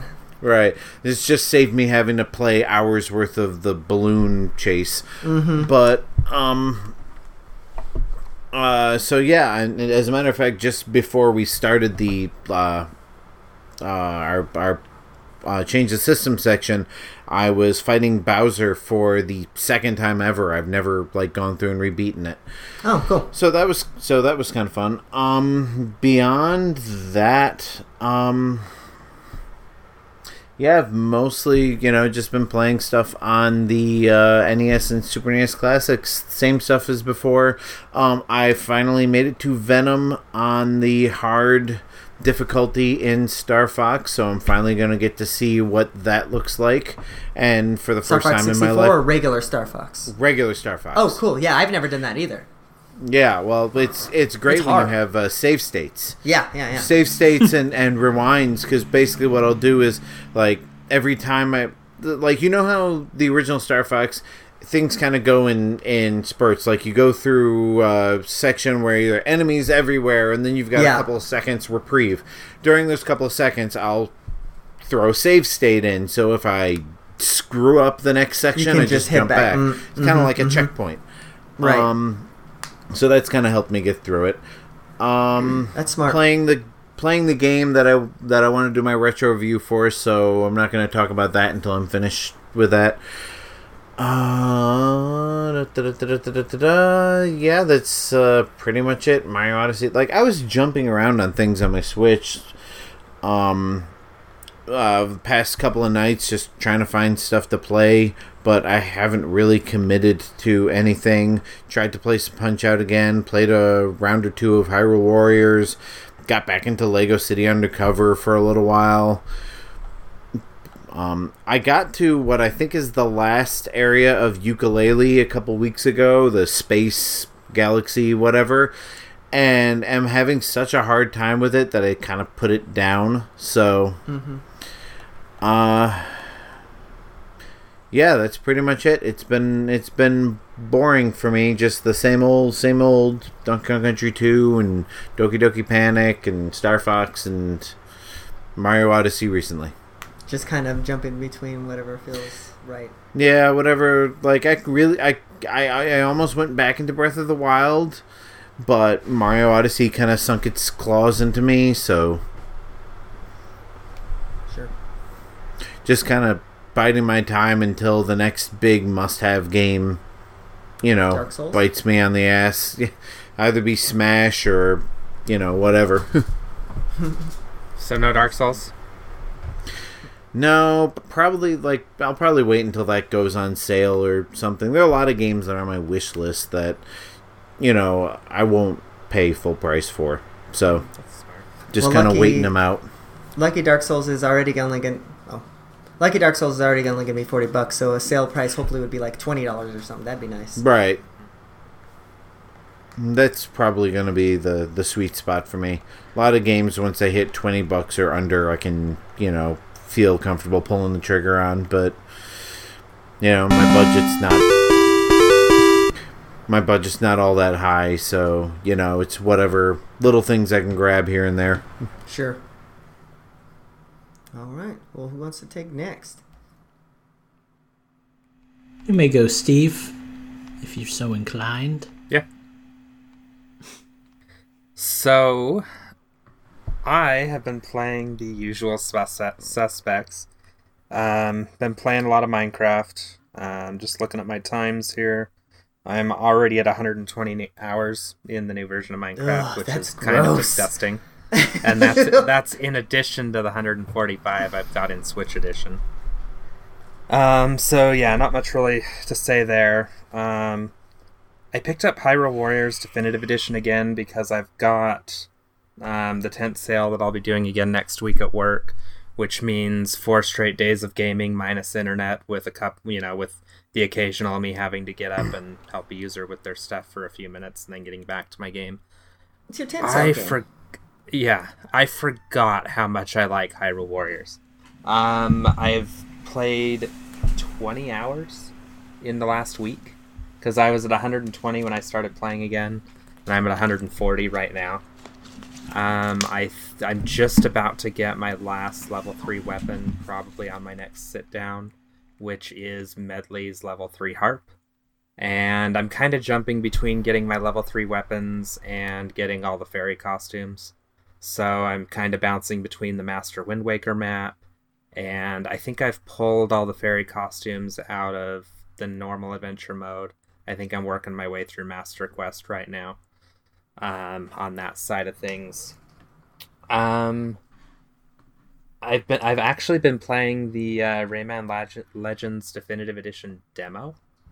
Even though I've already played Rayman Legends on Wii U, which is my preferred way to play because it had the best touch controls.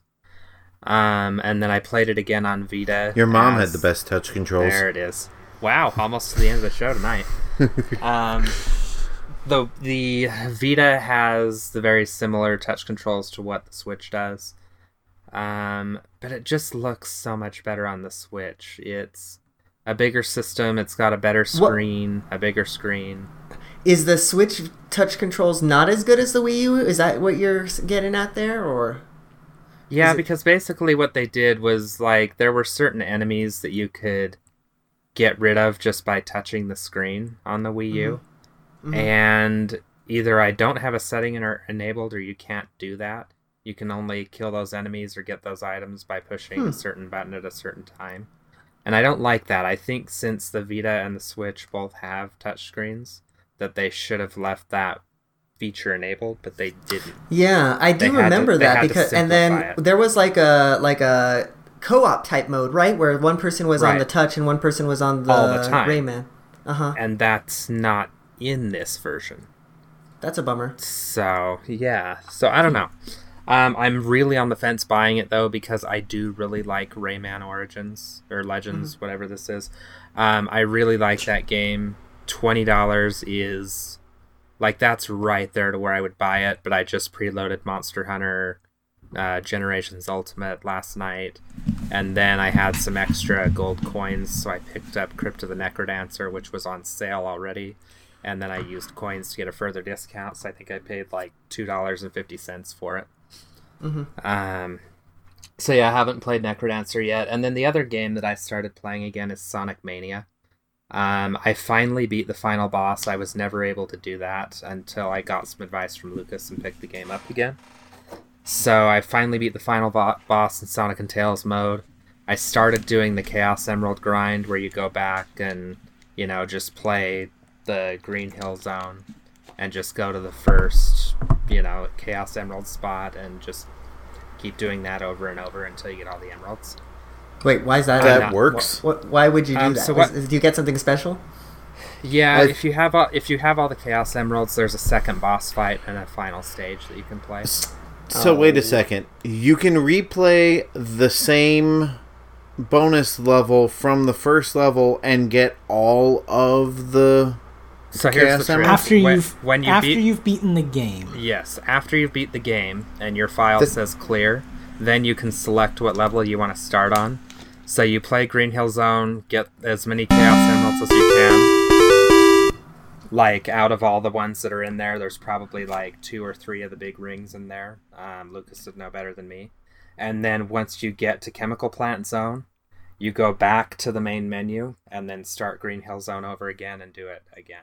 You can actually quit as soon as you finish the boss in Green Hill Zone 1, too. You don't even have to play the second half. That seems like a pretty major exploit that should have been patched out by now.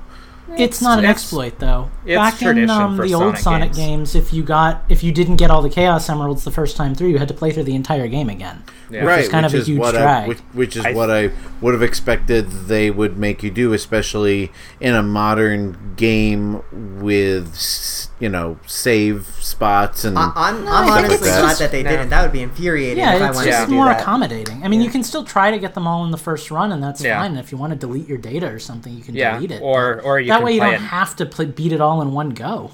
Or you can play in no-save mode, which is kind of like playing on the Genesis or something like that.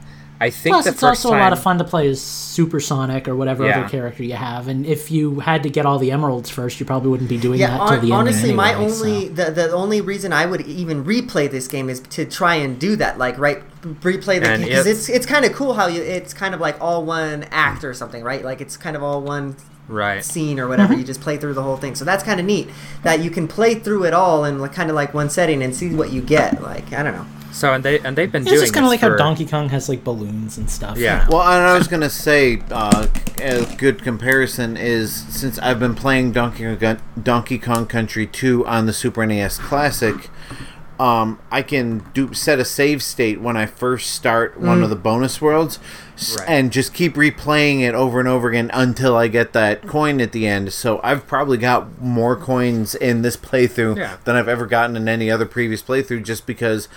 If I find a bonus level, I will leave with that coin no matter what. Yeah. Well, they've been doing this in Sonic games for years anyway. I can't remember if it was Sonic 3 or Sonic 3 and Knuckles.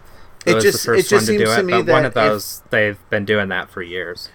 It just seems to me, and I've never played the game, so I don't know what the bonus levels are like, but it just seems to me that if they want you to collect all the Chaos Emeralds, they would make you play increasingly harder bonus worlds. The special stages are different, but you can access them from any stage. Okay. I see. I thought that you just keep repeating the level 1 bonus world and getting increasingly... Okay, all right. So you go to level 1, you enter the bonus world, and then play the bonus world from like level 5. We've destroyed Steve's Change the System. Was there anything else you wanted to talk about? Well, his alarm already went off anyway. I figured this was just kind of the shooting.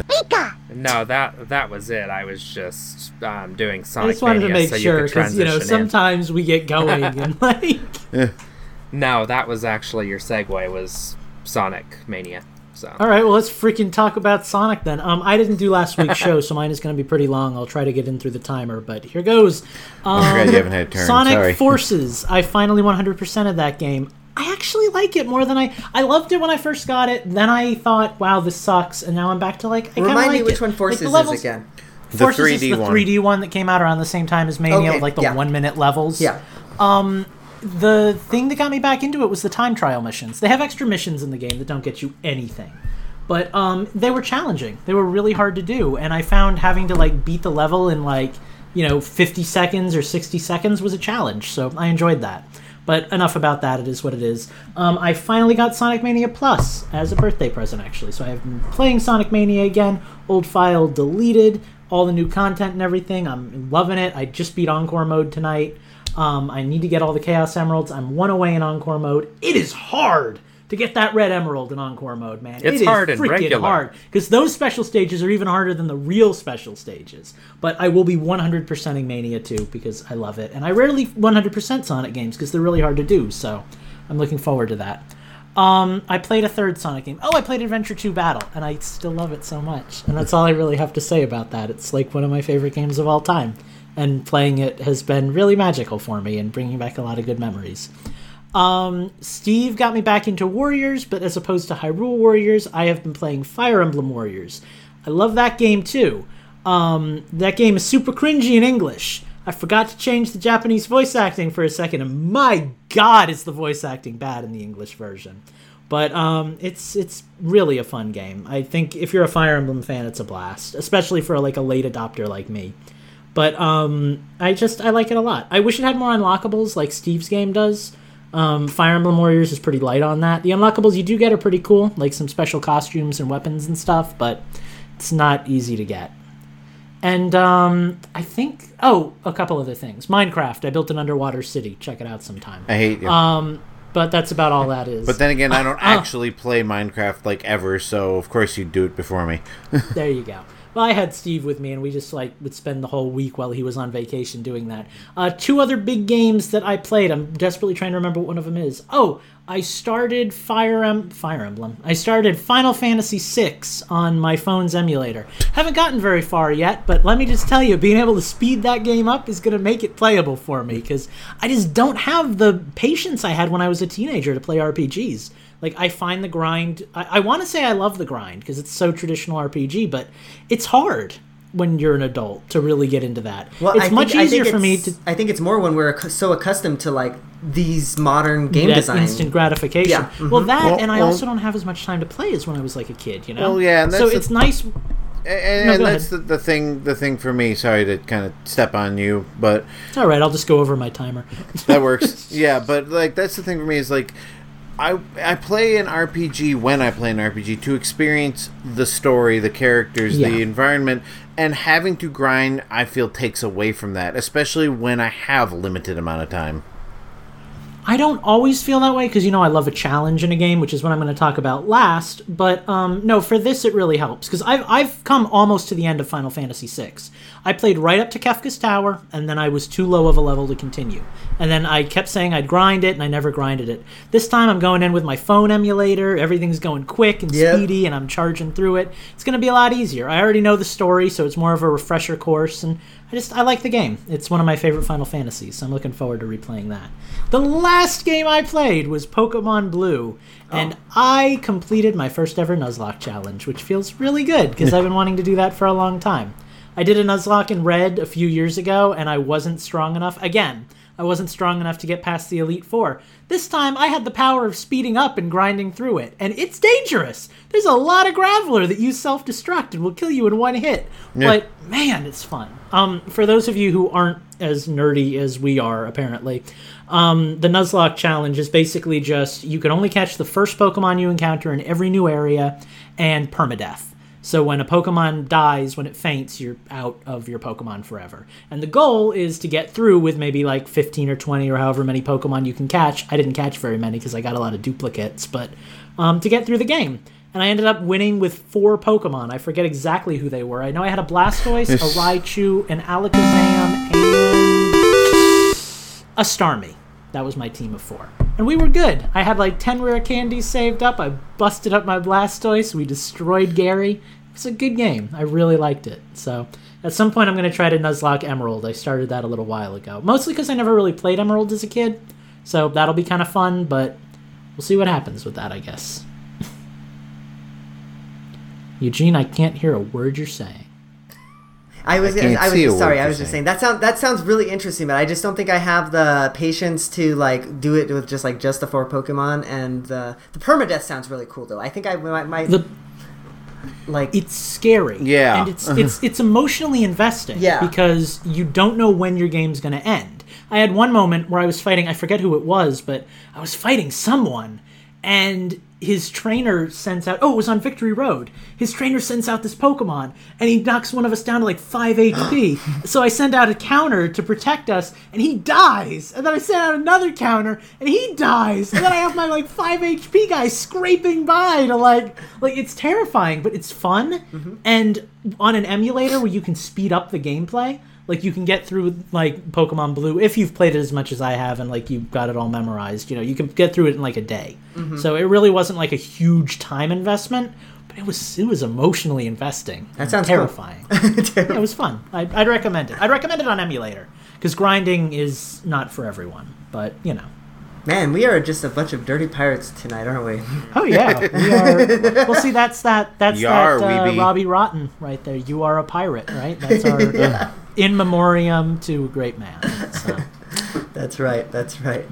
All right. Well, that was Change the System. I didn't think I missed anybody this week. So we are going to move into the end of the show. It was a good one this week. I hope that you guys were watching us along with some of our other live peoples on twitch.tv/InfendoRadio. But if you didn't catch us live, you can also catch the archive on YouTube. So if you want to go ahead and subscribe to that channel as well, you can catch all of the old episodes there as well. As I mentioned at the top of the show, we are looking for some help over at Infendo. So if you're interested in writing or even just, you know, helping out with some of the background stuff in Infendo, like we're game for any of that kind of stuff. We could appreciate it. So yeah, we've already had some people that have written on the site before. Phantom actually just released a really good review of Octopath. I told him in the chat actually. Literally, that review got me to buy that game. I have it coming from Amazon tomorrow. So I mean, yeah, if you want to be an influencer, if you will, I guess, and write some reviews on Infendo, or even just talk about the news, whatever you want to talk about, give us a holler, tips@infendo.com. We'll get you some writing credentials. All right, so enough plugs from me. You can find me at Infendo Eugene on Twitter. Don't forget to follow at Infendo on Twitter as well. Where can the people find you and what you're doing, Steve? You can find me at Gentis1 on Twitter. And I finally, in a long time, posted my first article. It was a review for a Nintendo license Switch battery pack. So you should definitely check that out. And check out our Discord. You can get to it through infendo.com is probably the easiest way to do it. There are always people in Discord chatting, wanting to play games. It's the easiest way to get a hold of us if you want to get an invite to our Minecraft realm that we've got going. You can find me in there a lot too, especially on Saturday nights. I'm usually up till 3, 4, 5, 6 in the morning. So yeah, that's where I'm at. Awesome. Where can the people find you, Justin? You can find me on Twitter at InfendoJustin. You can find my Disney opinions and writings at utilidork.com. I do more tweeting than writing, so follow my Disney Twitter account at utilidork. UTILIDORK. Very nice. All of my Switch and Wii U and stuff, friend request stuff is on my profile on Twitter. Okay. Yeah. Well, speaking of friend codes, actually, since we're kind of talking about that, Steve mentioned the Discord, but if you click on the community tab on infendo.com, not only can you get to the Discord, but you can get to our friend code channel, and you can add your friend codes to that. Actually, a bunch of you have added me and Heather, my girlfriend, in Pokemon Go, so we appreciate that, because there's some tasks on this damn Celebi thing, which is add 3 new friends. So we need this. We need this. We need the community. We need the people. Lucas, where can the people find you? Where can the people find me? You can find me on Twitter, at ChromaticQ. You can also find me on about 5 other Twitter accounts, but we won't get into that this week. It hasn't been that kind of week. And really, the only other place worth mentioning is my Patreon page, which is patreon.com/HughAdventure or HughAdventure.com. As it is about a week until the end of the month, I will once again be working my butt off to produce some new content. Hopefully get through level 3 or the rest of level 2. Who knows? We'll see where the winds carry me. But yeah, I've got work to do again. So I'll be posting to there pretty regularly probably for the rest of the week until the end of the month. And then at some point on the 1st or 2nd or 3rd or 4th or whatever, if you're a $5 patron, you can play that new demo. And I should probably mention, as I did at the beginning of the month, I did release the full game so far for everyone. So if anybody who unfortunately is a Windows user, because I can't export to Mac without paying money for it, so that's a thing for now, someday. But if you're a Windows user and you want to give it a try, feel free. It's very incomplete, very rough, very not even an alpha yet, but give it a go. See what you think. Give me some feedback. I'm working on it. So that's that. Awesome. That's all I got. Very good, very good. All right, everybody. Thank you for sticking with us this far. We really appreciate it. If you have stuck with us this far... We know it was difficult. If you have stuck with us this far, especially if you're on YouTube, hit that like button. Maybe throw us a comment in there. I know Twitch allows you to follow. I don't know if they allow you to like. We're still kind of working with Twitch. We like you, Twitch. We love you, but we don't understand you yet. Follow us on Twitch. Yes. Please follow us on Twitch. We want to hit 50. And feed your cats. Yeah, feed your cats. Feed your cats first. And then follow us on Twitch, please. It'll help us so much. We're super into Twitch now. We love Twitch. We're all about Twitch. I don't know what happened in the week I was gone, but now we're all about Twitch. So follow us on Twitch. See what happens. No, we're all about that Twitch. About that Twitch. No, YouTube. Next time I leave, we'll have like 5 new hosts. Steve will be dead. Justin killed me. Alright, guys. Yes, hashtag switch to Twitch. Megan Trainor, that twitching stuff. I don't know what we're doing. Let's do that. We quest to 50. Like, really, though. We would really appreciate that. We need to get those 50 followers for our next Twitch goal, I guess. So we would appreciate that. Alright. We're going to get out of here. We will see you all next week.